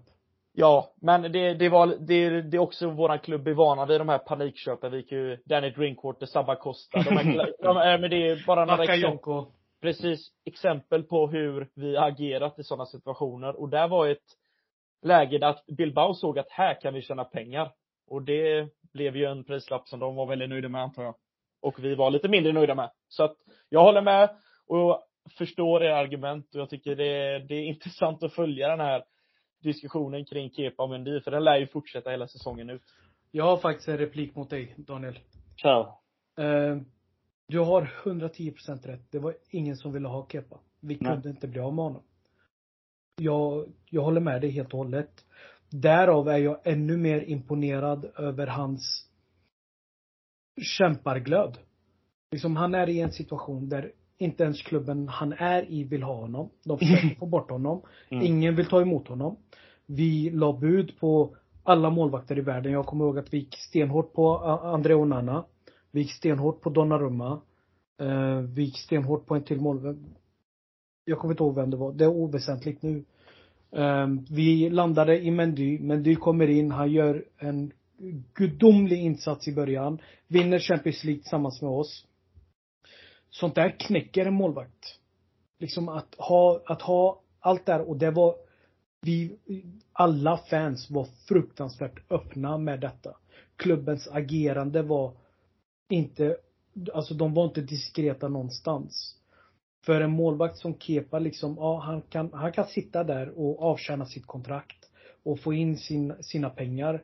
Han kan göra en Oscar, en Hulk och dra till Kina och få in sina miljoner på kontot och bara liksom skita i vad de egentligen hade kunnat vara. Men just det att han valde att rycka upp sig. Trots att han har medskap, alltså han, han har vetskapen av att ingen vill ha mig. Inte ens Mm. klubben som jag är i vill ha mig. Då då. Ja, nej men jag, jag hör dig. Jag, eh, håller inte riktigt med. Som sagt, det, det är också en take på det hela. Hade det funnits bud från Kina tror jag nog att han hade tagit dem. Men jag tänker att vi, vi innan vi blir alltför långrandiga just med Kepa Mendy, jag tror lyssnarna också börjar spy på den här dialogen. Och vi kommer återkomma till den, sanna mina ord. Så går vi vidare till nästa fråga. Christian, välj en ur lådan. Jag har scoutat två, tre frågor. Eh, varav två är väldigt roliga. Men jag tänker att jag tar den lite mer informativa. Eh, Gustav Äkerlund. Som jag, ja, Äkerlund. Eh, han frågar hur går det för vår Lone Army? Så jag har speedat igenom varenda spelare vi har ute just nu. Och tänkte jag ska inte gå in hur det går för dem allt för eh, mycket. Utan Jag såg den där frågan och så tänkte jag så här. Eh, Christian, har du något på detta? Så, så ser, ser jag liksom pratbubblan så här på, på Messenger. Så bara blub, blub. Ja, jag kan en del. Sen så, så här en timme senare, blub, blub. Nu kan jag allt. Och så bara fotar han ett A4-papper. Och så bara, å ena sidan så var det helt fantastiskt att man har liksom poddare som bryr sig. Å andra sidan så vet jag om liksom att det här kan i så fall ta två timmar. Vi kan spela in en hel jäkla podd med detta. Så Ja. jag sa till dig, och jag står fast vid det. Vi kör ett sånt Toto Balutto-svep. Ja. Och, och, och klarar du att prata fort, Jajamensan, oroa dig gör inte för så. det. Off you Eh, go. vi har Ian Matsen i Burnley, vänsterback. Eh, spelar under Vincent Company. De leder Championship. Det tycker jag faktiskt är värt att ta upp. Eh, Kalle Mattsson och Doyle Leverkusen gjorde sitt första mål nu mot Atletico. Eh, jag tror att Xabi Alonso blir bra för honom. Gabriel Slonina är inte ute på lån än. Eh, Alltså han är i Chelsea nu. Men tanken är ju att han ska tillbaka till MLS. Det är ju några veckor kvar på deras transferfönster. Målvakt glömde jag nämna. Romelu Lukaku bryr vi oss inte om. Ethan Ampadu, Spezia, Serie A. Eh, började spela lite bra. Eh, men har tagit ett rekord i Serie A. Eh, och jag kommer stanna där lite. För jag vill ställa frågan till er. Vet ni vad det är för rekord han har tagit? Snabbast röda. Nej, Eh, flest assist från en back. tyvärr. Eh, Linus? Eh, Jo, jag- jag- jag- om, du, om, du, om du är så snabb på spåret så kan du lika gärna vänta till tvåpoängsfrågan. vill, vill, vill, du, vill du gissa nu? Ja men eh, att han ska, uh, orsaka straff snabbast. Yes, bravo. 39 Nu kör jag, sekunder. jag, jag kör upp 10 poäng ändå. 39 sekunder tog det av en match och han orsakade en straff, vilket är rekord i Serie A. Tidigare innehavare var Marek Hamsik. Han eh, slog Marek Hamsik med tre sekunder. Sen har vi Baba Rahman i Reading. Eh, trivs, hoppas att han eventuellt vill stanna. Malang Sarr, Monaco. De, vänta nu. Du klipper inte det här. Don, Donny spottade precis upp ölen han drack. Han klarade inte av att hålla sig för skratt. Ja. Trist, jag hoppas han vill stanna. Ja, det är bra. Eh, Malang Sarr, Monaco, rapporterar tuff period. Eh, snälla spela bättre så att vi kan sälja tillbaka det för de pengarna vi köpte det för. Såg ni eh, självmålet han gjorde stackaren? Ja, och han skadade deras första back. på- Ja. ja. ja. Dujon Sterling, Stoke. Eh, debut- han har varit skadad tyvärr, men debuterade nu 2 oktober, i knappt en månad sedan. Eh, och gör det jävligt bra enligt rapporterna. Kul. Eh, Nathan Baxter, Hull City. Eh, Vet du vem som är lagkapten i Stoke? Vänta. Jo, ja, jag vet det. Levi Cole. Nej. Cole vill han spela i Brighton. Eh, vänta. Baker! Baker. Ja då. Fan! Jag har den här. Nej. Fan! Han sa ju det precis, Linus. Ja, men jag, jag, jag har den här inom parentes. Ja, du har redan fuskat på den. Men han är inte utlämnad längre. Han är ju såld. ju hur mitt papper ser ut. Det var lite svårt att hitta det. Jag bara, jag skrev det här. Ja, okej. Ja. Skitsamma. Nathan- Baxter, Hull City. Eh, Harvey Vale. eh, som vi tyckte att, eh, han gjorde, för, han gjorde en helt okej insats eh, som med inhopp när han var hos oss. Går inte bra. Eh, de har sparkat den gamla tränaren så förhoppningsvis så går det bra snart. Han är fortfarande kapten för U19 och U21 i England. Mm. Bakayoko. Eh, han har spelat 11 minuter hela säsongen. Eh, sen 17 januari. Gör han ett till framträdande så måste Milan betala oss pengar enligt en klausul. Så han kommer inte få spela en sekund till. Okej. Det är ju riktigt dåliga nyheter. Ja, så han kommer komma tillbaka och eh, jag vet, jag ser inte hur vi eh, kommer att lösa det problemet. Nej. Eh, Ethan Wadey, eh, Woking, aldrig hört talas om dem. inte hört talas om honom heller. Sam McLeland, Barrow, samma sak där. Mm. Joe Hay, Darbys U21. All right. Vi är Men- nere på C-hyllan nu alltså? Ja, no, det, vi kommer upp igen. Mm, Okej. Eh, Men det går fan bra för honom där. Han har till och med, han, har han gjorde två mål sina tre första matcher och faktiskt har fått A-lagsframträdande nu. Mm. Jamie Cumming, MK Dance, eh, går bra för honom men det går dåligt för laget enligt rapporterna. Henry Lawrence, eh, samma som ovan egentligen. Lukas Bergström, Peterborough. Eh, 206 centimeter finländare, målvakt. Eh, de har till och med gjort en eh, sån här eh, Youtube-klipp på honom på alla räddningar han har gjort. Mm, mm. Eh, och det går fruktansvärt bra för honom. Så jag ser fan fram emot honom och Mm. Och här kanske den icke inbitne tänker, vad är det för intressant svensk? Men han är alltså svensktalande finländare och inget annat alltså? yes. Sen har vi Brian Fiame, Fiabema. Jag vet inte ens om jag har stavat det rätt. Uh, Leighton. Roligt med honom är att han gjorde två mål under tio minuter på sin debut. De, första, tio- de första tio minuterna. Uh, Jaden Wareham, uh, också Leighton. Uh, Tino Anjorin, Huddersfield. Uh, upp och ner med honom. Sist men inte minst Levi Caldwell, stora framtidshoppet. Eh, har dock haft en lite seg start nu i Brighton. Det var allt! Grymt! Vi tackar Tack. Christian för detta. Vissa mer djupgående, andra lite mer översvepande. Men ett svep, icke, eh, icke minst. Och eh, med det eh, hade vi svarat på den frågan. Ja. Gustav. Ekelund får inte ställa den frågan igen. ja, nej men det är fantastiskt. fantastiskt. Careful what you wish for, eller hur? Mm. Ja. Ja. Eh, så här är det. Jag eh, tänker att jag plockar en fråga nu. Och då, då kör vi Josef Långbajs. Vem i laget hade ni helst åkt på festresa tillsammans med? Motivera. Och jag är ju så gubbig så att jag åker inte på några festresor längre. Men jag bollar över den här till dig Linus. Ja, hade det varit förra säsongen så hade det varit Rudiger alla dagar i veckan. För då hade, då hade jag fan, då hade jag fan inte kommit hem jag. Nej, den hade varit bra alltså. Den hade varit riktigt bra. Jag tror det var riktigt stökigt. Men, Ja. eh, ska vi kolla till laget som är här idag så tycker jag det är ganska många som verkar vara, vara ganska glada och humoristiska. Men jag tror fan Aubameyang hade varit ganska rolig att åka med för han känns fan han skrattar åt allting. Så jag tror inte resan hade varit tråkig. Han har ett smittosamt leende, eller hur? Har han inte Ja, alltså det, det är väldigt stort och det är, det är mycket tänder så att jag Ja. hade nog, jag hade nog skrattat bara han öppnade munnen. Ja. Men, eh, ja men jag hade nog röstat på Aubameyang eller Mason Mount för jag tror också, vi är ju lika gamla jag och Mount så att, kanske har någonting gemensamt att vi i alla fall håller Ja. på samma lag och han spelar i det. Ja, fan. Ni är lika gamla. Så jäkla unga alltså. Herregud. Christian, du? Kai Havertz nu.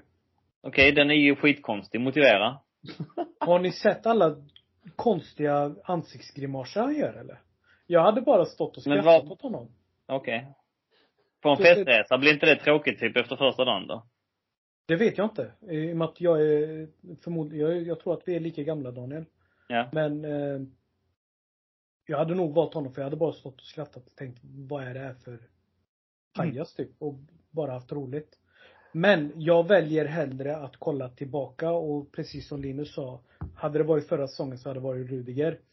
Eh, men går man längre tillbaka då hade jag valt Didier Drogba att åka med. Eller Paulo Ferreira. Han Bosinho hade nog varit rolig också. Skitsamma. Låt oss bara anta att jag, du, Thiago Silva och Aspilicueta hade nog haft det trevligt Daniel. Ja, det är möjligt. Det är möjligt. Jag jag vill, jag vill backa bandet ännu längre. Tänk om man hade fått vara med liksom 91 och, och åkt iväg med typ så här Dennis Wise och, och Winnie Jones och, och Kerry Dixon. Och, Ja, alltså, Dixon. hade inte det varit någonting liksom? Alltså, alltså John Bumstead som, som eh, vi träffade på en medlemsresa för inte så länge sedan. Alltså Kevin Hitchcock. Alltså, vi- vi pratar några riktigt, eh, Ian Pierce var i det laget också har jag för mig. Hade jag tänkte att kunna åka på en sån svineresa med dem så kanske Paul Gascoigne gör ett gästframträdande från, han bara dyker upp på en pub där i Ibiza eller och så. Alltså det kan ju gå åt helvete. Jag tror att, jag, hade vi åkt med Vinnie Jones så är jag ganska övertygad om att den här festresan hade vänts till en fängelseresa. Ja Dessutom, men precis. Ja så här, bara liksom helt spårat ur. Ja. Ja. Ja, där har vi några. Några. Vi, vi, vi går vidare i, i frågelådan. Eh, Linus, ta någon ur hatten. Ja, Viktor Lidvall kom ju med en bra fråga här som vi också varit inne på tidigare när vi har diskuterat laget. Eh, Och han skriver, hur bör vi spela utan James? Vilka är, vilka är er föredragna startelva nu när Kanté, James är to- otillgängliga? Ja, vad, vem vill känna sig manad att börja där? Mm. Alltså den är ju jäkligt intressant för att finns det någon, alltså den är, det, det, det, den är, jag vill ju fortfarande tro att den här, äh,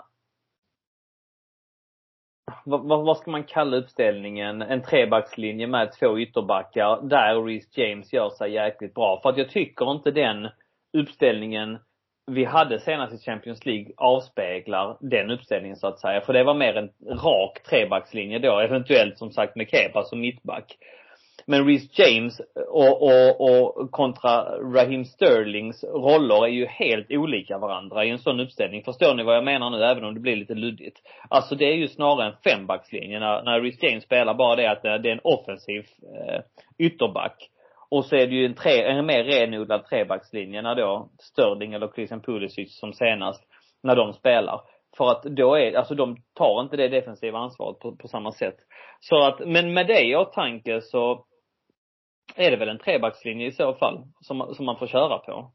Och, och då är det väl en, eh, tre stycken centrala backar som gäller och de, de absolut, de tre bästa i min bok där, om man bara går liksom på talang, det är Thiago Silva i mitten, flankerad av Fofana och Koulibaly. Vill ni hålla med om det? ja. Rakt av. Ja.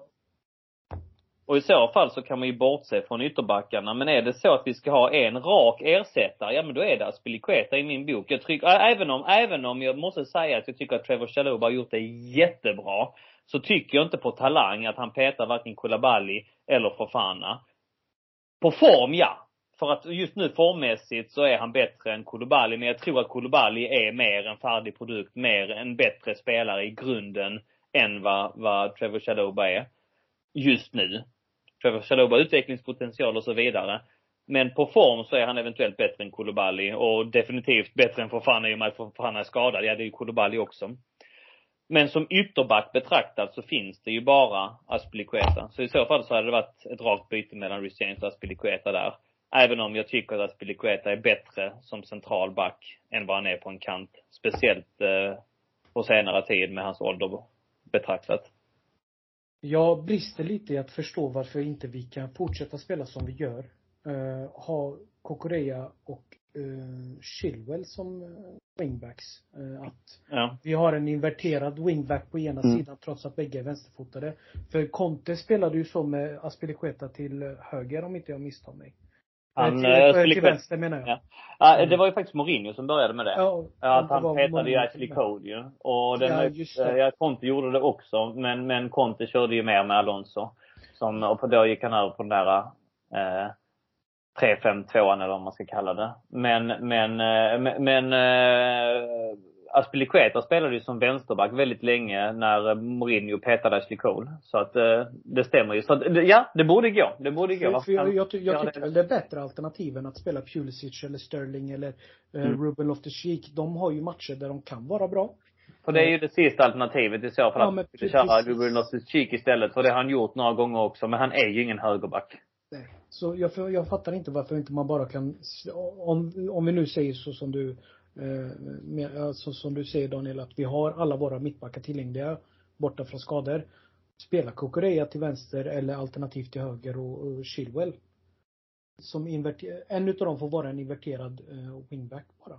Men ska vi kolla till form så jag menar Chilwell har inte alls varit, kommit Nej. upp i den nivån som har varit tidigare. Jag menar, om vi kollar, så att jag menar det är, det är en spelare som vi fick se under Champions League-våren där när vi vann.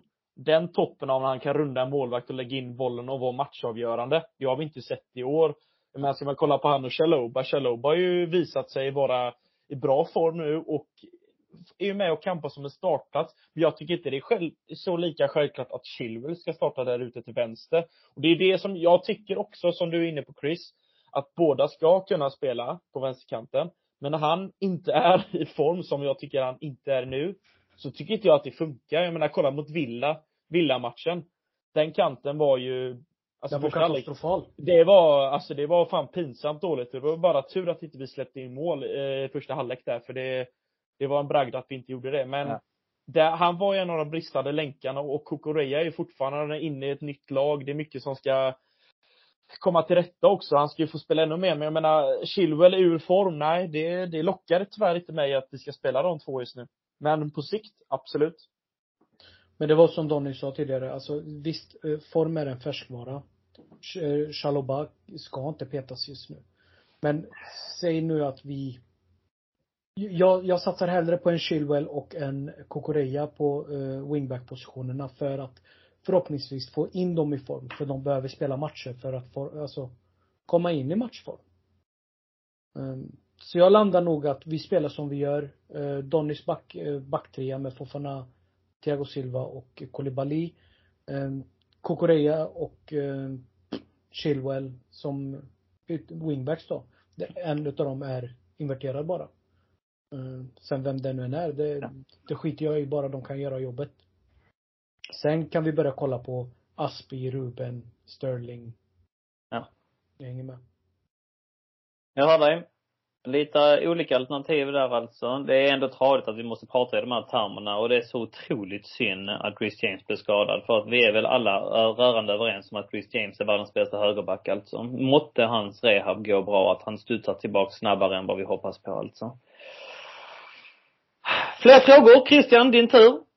Ja, eh, jag såg en fråga här utav Kristoffer Jansson. Eh, bästa bortamatchupplevelsen. Nu har inte jag jättemånga bortamatchupplevelser. Jag har två stycken. Mm. Men, eh, och jag kommer bolla över frågan till dig Donny. Men Mm. jag vill bara inleda med att säga att för mig är det eh, förra säsongens match mot Malmö FF. Just det. Eh, kort efter, min motivering är ju då att kort efter covid, vi, vi har möjligheten att se de regerande Champions League-mästarna på hemmaplan. Det var en ganska tråkig match, men bara själva så, för min del, jag satt extremt nära plan. Eh, jag, några rader bort hade jag Michael Essien. Eh, med juniorlaget. Till höger om mig hade jag Donny och eh, Chelsea, eh, Chelsea-supportrarna. Precis bredvid mig hade jag en jävligt arg väktare som inte lät mig skymta med min Chelsea-tröja, men det sket jag i. Så liksom, för mig var det en upplevelse som betydde extra mycket för det var att man inte får gå på en match på så pass länge och sen helt plötsligt så får man börja gå och de kommer på hemmaplan och det var inte krångligt och brokigt och det var vi, vi alla samlades på puben innan och det var trevligt. Ehm, så det, för mig är det det. Men Donny, du har väl säkert varit på 10 000 bortamatcher? Nej, inte 10 000. Jag har varit på en del. Ehm, Ja, jag, jag vet faktiskt inte riktigt hur många. Och det är många som liksom behåller sina biljetter och har stenkoll på hur många matcher de har varit på. Jag vet Oskar Karlström är en sån person till exempel. Han har, ja, jag jag har varit på exakt och så rabblar han liksom 122 matcher. Jag vet inte riktigt hur många. Jag skulle uppskatta kanske bortamatchen 20 stycken, 20 plus kanske. Jag kollar här nu på Premier League-tabellen och uppifrån och ner eh, har jag varit på Arsenal, då, alltså, jag har varit både på Highbury och på Emirates. Jag har varit, jag har inte varit på City, inte Tottenham, inte Newcastle. Jag har varit på Old Trafford, så tyvärr Chelsea får stryk med 2-0 och Mourinho gjorde kysstecknet, eller klappade sin eh, Manchester United-emblem, vilket var väldigt frustrerande. Jag har varit på Liverpool på Anfield, en match som slutade 2-1. Målskytt Diego Costa, exempelvis. Eh, Cahill gjorde också ett mål. Eh, en av de första så här goal line technology målen. Crystal Palace har jag varit på. Jag Selhurst Park. Också stryk där var den. Trots att Bakayoko alla gjorde ett mål. Nickade in en boll.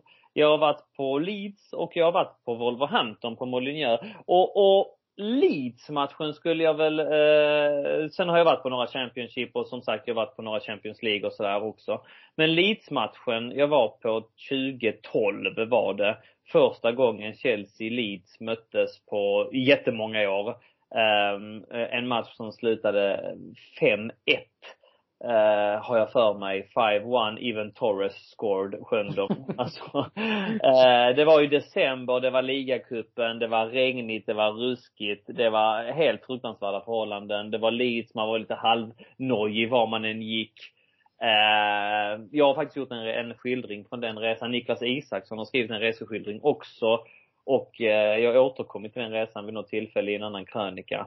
Men det var en väldigt, eh, väldigt trevlig resa. Ehm, bra utstyrt. Eh, många, många eh, trevliga Chelsea-supportrar som var där. Många trevliga CSS-are från Sverige då alltså också som var där. Bra match, riktig skitarena, restricted view, alltså så som det ska vara liksom i, i ligacupen och att få uppleva det på nära håll. Eh, riktigt fett. Så att, eh, den, det, det är en sån brunkarmatch som kommer att leva vidare i minnet hela livet skulle jag tro. Och, och på det temat så kan vi väl ändå ta, eh, vilken är er bästa, var inte det Viktor Lidvall som skrev det, bästa drickat på tåget till en bortamatch? Och där har jag en, en input, i alla fall på mina yngre dagar när vi var på bortamatcher och sånt. Och det brukade ju bli så att man ofta träffades en dag innan. Om matchen var exempelvis på lördag som de ofta är, så träffades man ju redan på fredag. Och så råkade det ju ofta bli så att man, eh, man, man drack väldigt mycket den dagen och, och, och, och vaknade, kanske inte i kanonform. Och då var det alltid trevligt att, att dricka någon form av cider för att komma igång minns jag alltså. Och de här ölciderna de har i, i England, de är rätt goda dagen efter alltså. Så att på tåget rekommenderar jag alltså antingen en Magnus Pear eller en Strongbow. Den är, den är bra att värma upp till. Hör ni mig där? Ja. Ja. Ja, jag själv har, jag har ju bara sett hemmamatcher eh, med Chelsea. Jag har inte varit på någon bortamatch än, vilket jag vill göra. Men Strongbow, eh, för vi lånade min kusins lägenhet en gång och då drack vi för jädra massa Strongbow och ja, öl. Eh, ja. Men eh, om jag ska dra en rolig hemmamatch jag fick vara på då, för att bryta det lite. Do it. Så, kom ihåg, jag har varit på några hemmamatcher, men den framförallt var alla Crystal Palace hemma 2015 när jag fick vara där när vi avgjorde ligan. Ja, det var, äh, den skitstraffen äh, av Hazard, ja, returen ja. och innicken ja. Äh, för det som gjorde mig mest nervös, för det här minns jag så jädra väl. Vi skulle möta Leeds på tisdag, det var en veckomgång och det var tisdag eller onsdag. Och mm. Chelsea var tvungna att vinna den för att kunna avgöra när jag skulle vara där. Och jag kommer ihåg att Leeds, eller vad Leicester gjorde 1-0, Bright, Old Brighton. Och sen vände vi matchen och det var ju sån jädra känsla att få vara där sen och se mm hur man firar ett ligaguld. Jag var ju bara 15 år så att jag kunde inte fira med alkoholhaltiga drycker men eh, nej. fan. Det, det gjorde du ändå. äh, nej, men jag var där med min pappa och min bror. Men eh, min, min bror som var United-fan, han blev ju så glad så att han köpte för fan en, han köpte en Matic-tröja och jag, jag tyckte det var så roligt för att hela stan var fan blå alltså. Det var så jädra coolt att få se det, man fick gå kilometervis för att finna en taxi för att folk låg på gatorna och grät och satte sig ner på backen mitt i utanför arenan och bara firade och drack tillsammans. Och det var så jädra gemenskap att bara få se det. Även om matchen i sig inte var något viktigt så när slutsignalen gick och We Are The Champions drog igång på Stamford Bridge, det var mm. mm. sån jävla gåshud var det. Ja, en liten brygga på den då att eh, någon vecka efter, jag tror den här matchen var i maj. Första juni föds min son och den säsongen, jag tillskriver ju försvarsspelet den säsongen. För jag tycker att eh, Terry och Cahill gör det så otroligt bra. De, alltså framförallt den säsongen för mig känd för att de blockade så otroligt många skott. Minns ni det? Alltså de slängde sig Ja. på hockeymanér och bara blockade. Helt fantastiska båda två. Och Terry har gjort många säsonger. Men den säsongen, jag undrar om inte det är hans bästa säsong alltså. Han är så otroligt bra den säsongen. Han sätter inte en, i, i min värld sätter han inte en fot fel. Någon vecka efter, just den här Crystal Palace-matchen, när vi har säkrat ligasegern, så kommer min son till världen. Och eh, han är ju sju år idag och ja, det var ingen tvekan på att eh, han skulle heta John. Och det heter han ju. Så att eh, den säsongen där, och, och den fick jag igenom med min fru. Och eh, den är jag jäkligt nöjd över. Och det känns jäkligt bra att det var 2015 också alltså. Att bara någon vecka efter kom han, äh, han måste heta John alltså. Den här säsongen har varit så kanon alltså. Och det, det, det får bli för, för honom. Så att, eh, ja, lite, lite spin-off på den alltså. Ja, det blir, det blir bara ännu vackrare story nu när du Eller hur? fyllde i det. Ja, jag tyckte det var Ja, herregud ja. Två öl in också så blir det extra känslomässigt. ja, det är bra.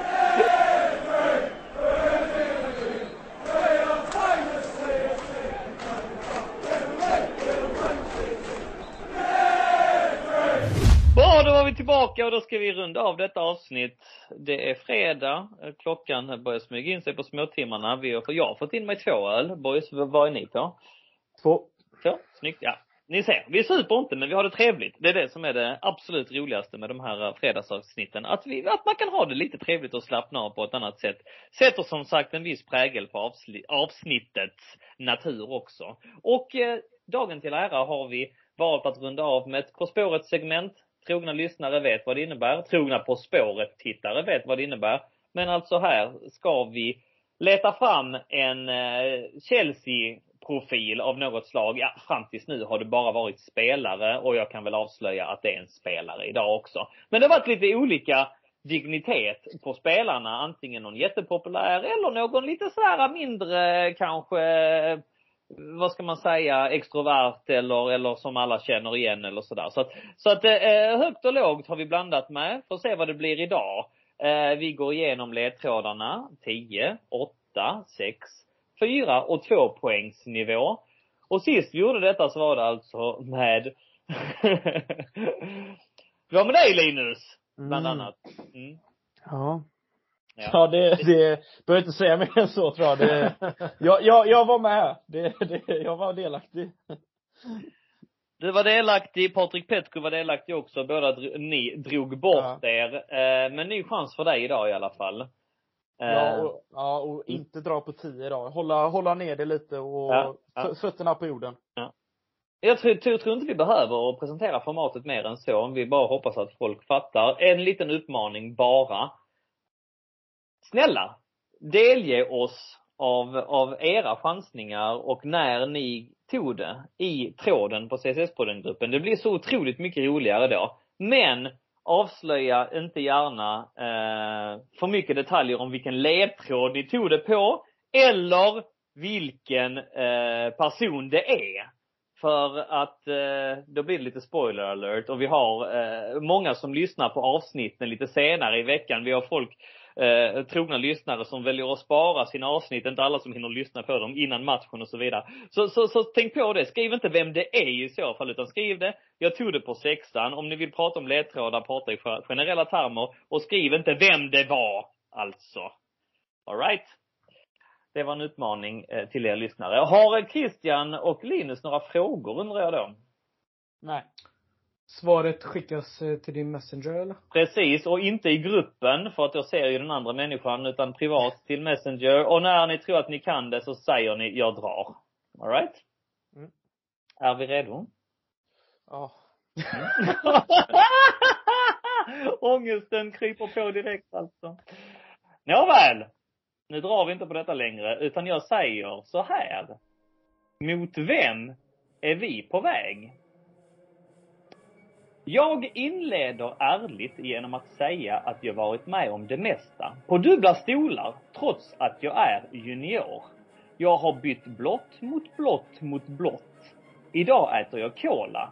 Och jag kan väl avsluta med den engelska förkortningen på väg.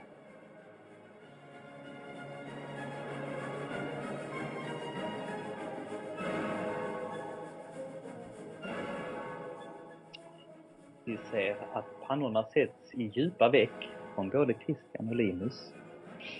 Linus har tagit en penna till hjälp och antecknar. Christian litar på sitt fina minne och har armarna bakom huvudet och bara blickar ut i det blå medan han processar ledtrådarna. Kommer åtta poängs nivån. På åtta poäng! Vi börjar uppriktigt, men i mitten står ett ullbeklätt djur. Och visst är jag kungsblå i själen, trots att både min morbror och kusin är röda. Men visst, innan jag blev blå var jag också röd. Vinröd, närmare bestämt. Men det kapitlet avslutades på tråkiga termer för båda parter. Idag, som sagt, äter jag kolagodis och belysning är en annan ledtråd.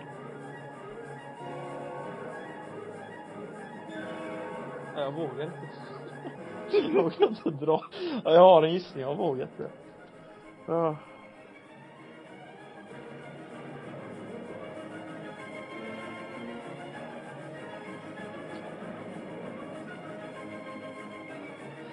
Jag har också en gissning, men jag vågar inte heller. Då går vi över på 6 poäng. Det är sant att jag gjort över 150 Premier League-mål. Men vad inte många vet är att jag också gjort 104 Premier League-assist. Med den statistiken ligger jag faktiskt fyra i ligans historia. Till Chelsea kom jag på tidigt 00-tal och tog då över på. Jets tröja.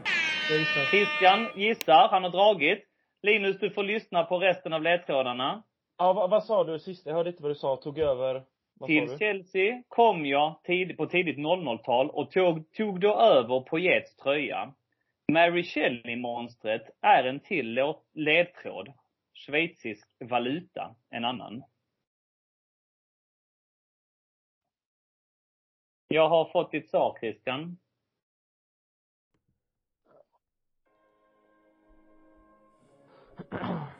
Och där går vi över på fyra poäng, Linus. Mm. Rent krasst så har jag vunnit allt som går att vinna i Chelsea. När Pat dog var jag förkrossad, men det hindrade inte mig att sätta den där viktiga straffen i CL-semin mot Liverpool 2008. Ja, jag drar. Gick från drar. mitten är jag Chelseas meste målskytt genom alla tider. Ja. Jag har dratt. Du har dratt. Har du skickat och jag har inte fått något kling?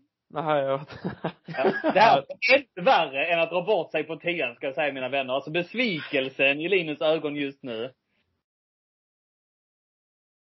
Samtidigt som du smsar, mig svaret så säger jag tvåpoängaren. Jag är en av Chelseas största spelare genom alla tider. Som har lyft flertalet bucklor tillsammans med min vapendragare JT. Och helt ärligt, eller quite frankly, så borde du veta vem jag är nu.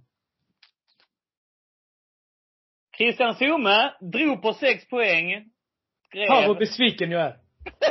Frank Lampard. Och eh, Fan, om man inte tog kolan då. på fyra poäng och Ja. skrev Frank Lampard. Så ni fick båda Ja. rätt. Jättestor applåd för det. Eh, Ja. och, och när drog du i CSS-podden-gruppen? Avslöja det gärna i tråden som dyker upp. Eh, Christian, vad fick dig att dra på sexan? Jag blev bombsäker. Ja. Du var inne och nosade på det redan på åttan, va? Eh, äta cola var första, vet du Jag tänkte på toffis. Jag bara, nej Ja. det är för långdraget. Ja. Det kan ja. omöjligen vara där. Sen så kommer vinröd. Jag bara, eh, vinröd? West Ham. Är vi ju redan, då är vi redan på tian alltså. Ja, ja, snyggt, snyggt. Håll där då Linus. När blev du säker? Jag, jag försökte ju inte dra för mycket slutsatser på de högsta idag, så jag ville ju ner på liksom eh, sexan, för, men jag var ju på just på ett nummer där. Eh, Mm, så mm. tänkte jag bara, ja, men så eh, blev det fyran ändå, så att, ja. Ja, ja. Ja, men rätt i alla fall. Ett Mm. eh, litet fall framåt från, eh, för Ja. någon vecka sedan. Snyggt. Mm. Vi går igenom ledtrådarna uppifrån och ner. 10 poäng. Jag inleder ärligt. Redan där är det ju en ledtråd alltså. Jag inleder ärligt. Är ni med på det? Frank. Franklin. Frank, precis Mm. ja. Jag inleder ärligt genom att säga att jag har varit med om det, bäst, om det mesta på dubbla stolar, vad menar jag då Linus? Christian? Ja. Spelare och tränare. Spelare och Ja, tränare, ah, precis. ja. ja. Trots att jag är junior, vad menar jag med det? Han heter ju Frank, Frank Junior Lampard. Ja. Junior, eller hur? Ja. Så den, den var ju ändå lite menad att ni kanske skulle förvilla er lite i va? Han har ju en pappa som heter Frank Lampard Senior. Så är det. Ja, just det. Mm. Ja. Jag har bytt blått mot blått mot blått. Vad menar jag med det då? Christian? Chelsea, City, Everton. Precis. Mm. Idag äter jag cola, toffis, som du eh, redan eh, drog parallellen. Och jag kan väl avsluta med den engelska förkortningen på väg. Vad är det då? Den begrep jag inte. Ja men Ja. Gloucester Road till exempel. Alltså det är RD alltid. Lampard. Ah. Avslutat RD. RD. Ja, ja. Så är det. På spåret. Bra. Ja, jag, är, jag är jävligt bra på detta alltså. Alltså ha- hade, ha- hade inte fallet varit så att jag hade varit en utav de som faktiskt drev med Linus och Pa- eh, Patrik. Då hade jag fan försökt mig på tian men jag var så rädd att det skulle bakslå. Att jag fegade ur. Fan, vad feg. Alltså. Du tänkte på den redan där alltså? Snyggt, snyggt. Fan vad feg det, får man äta upp att man har varit lite kaxig i CSS-tråden-gruppen. Ja, det är inte lätt när man sitter här vänner, det ska ni veta. Åtta poäng. Vi börjar uppriktigt.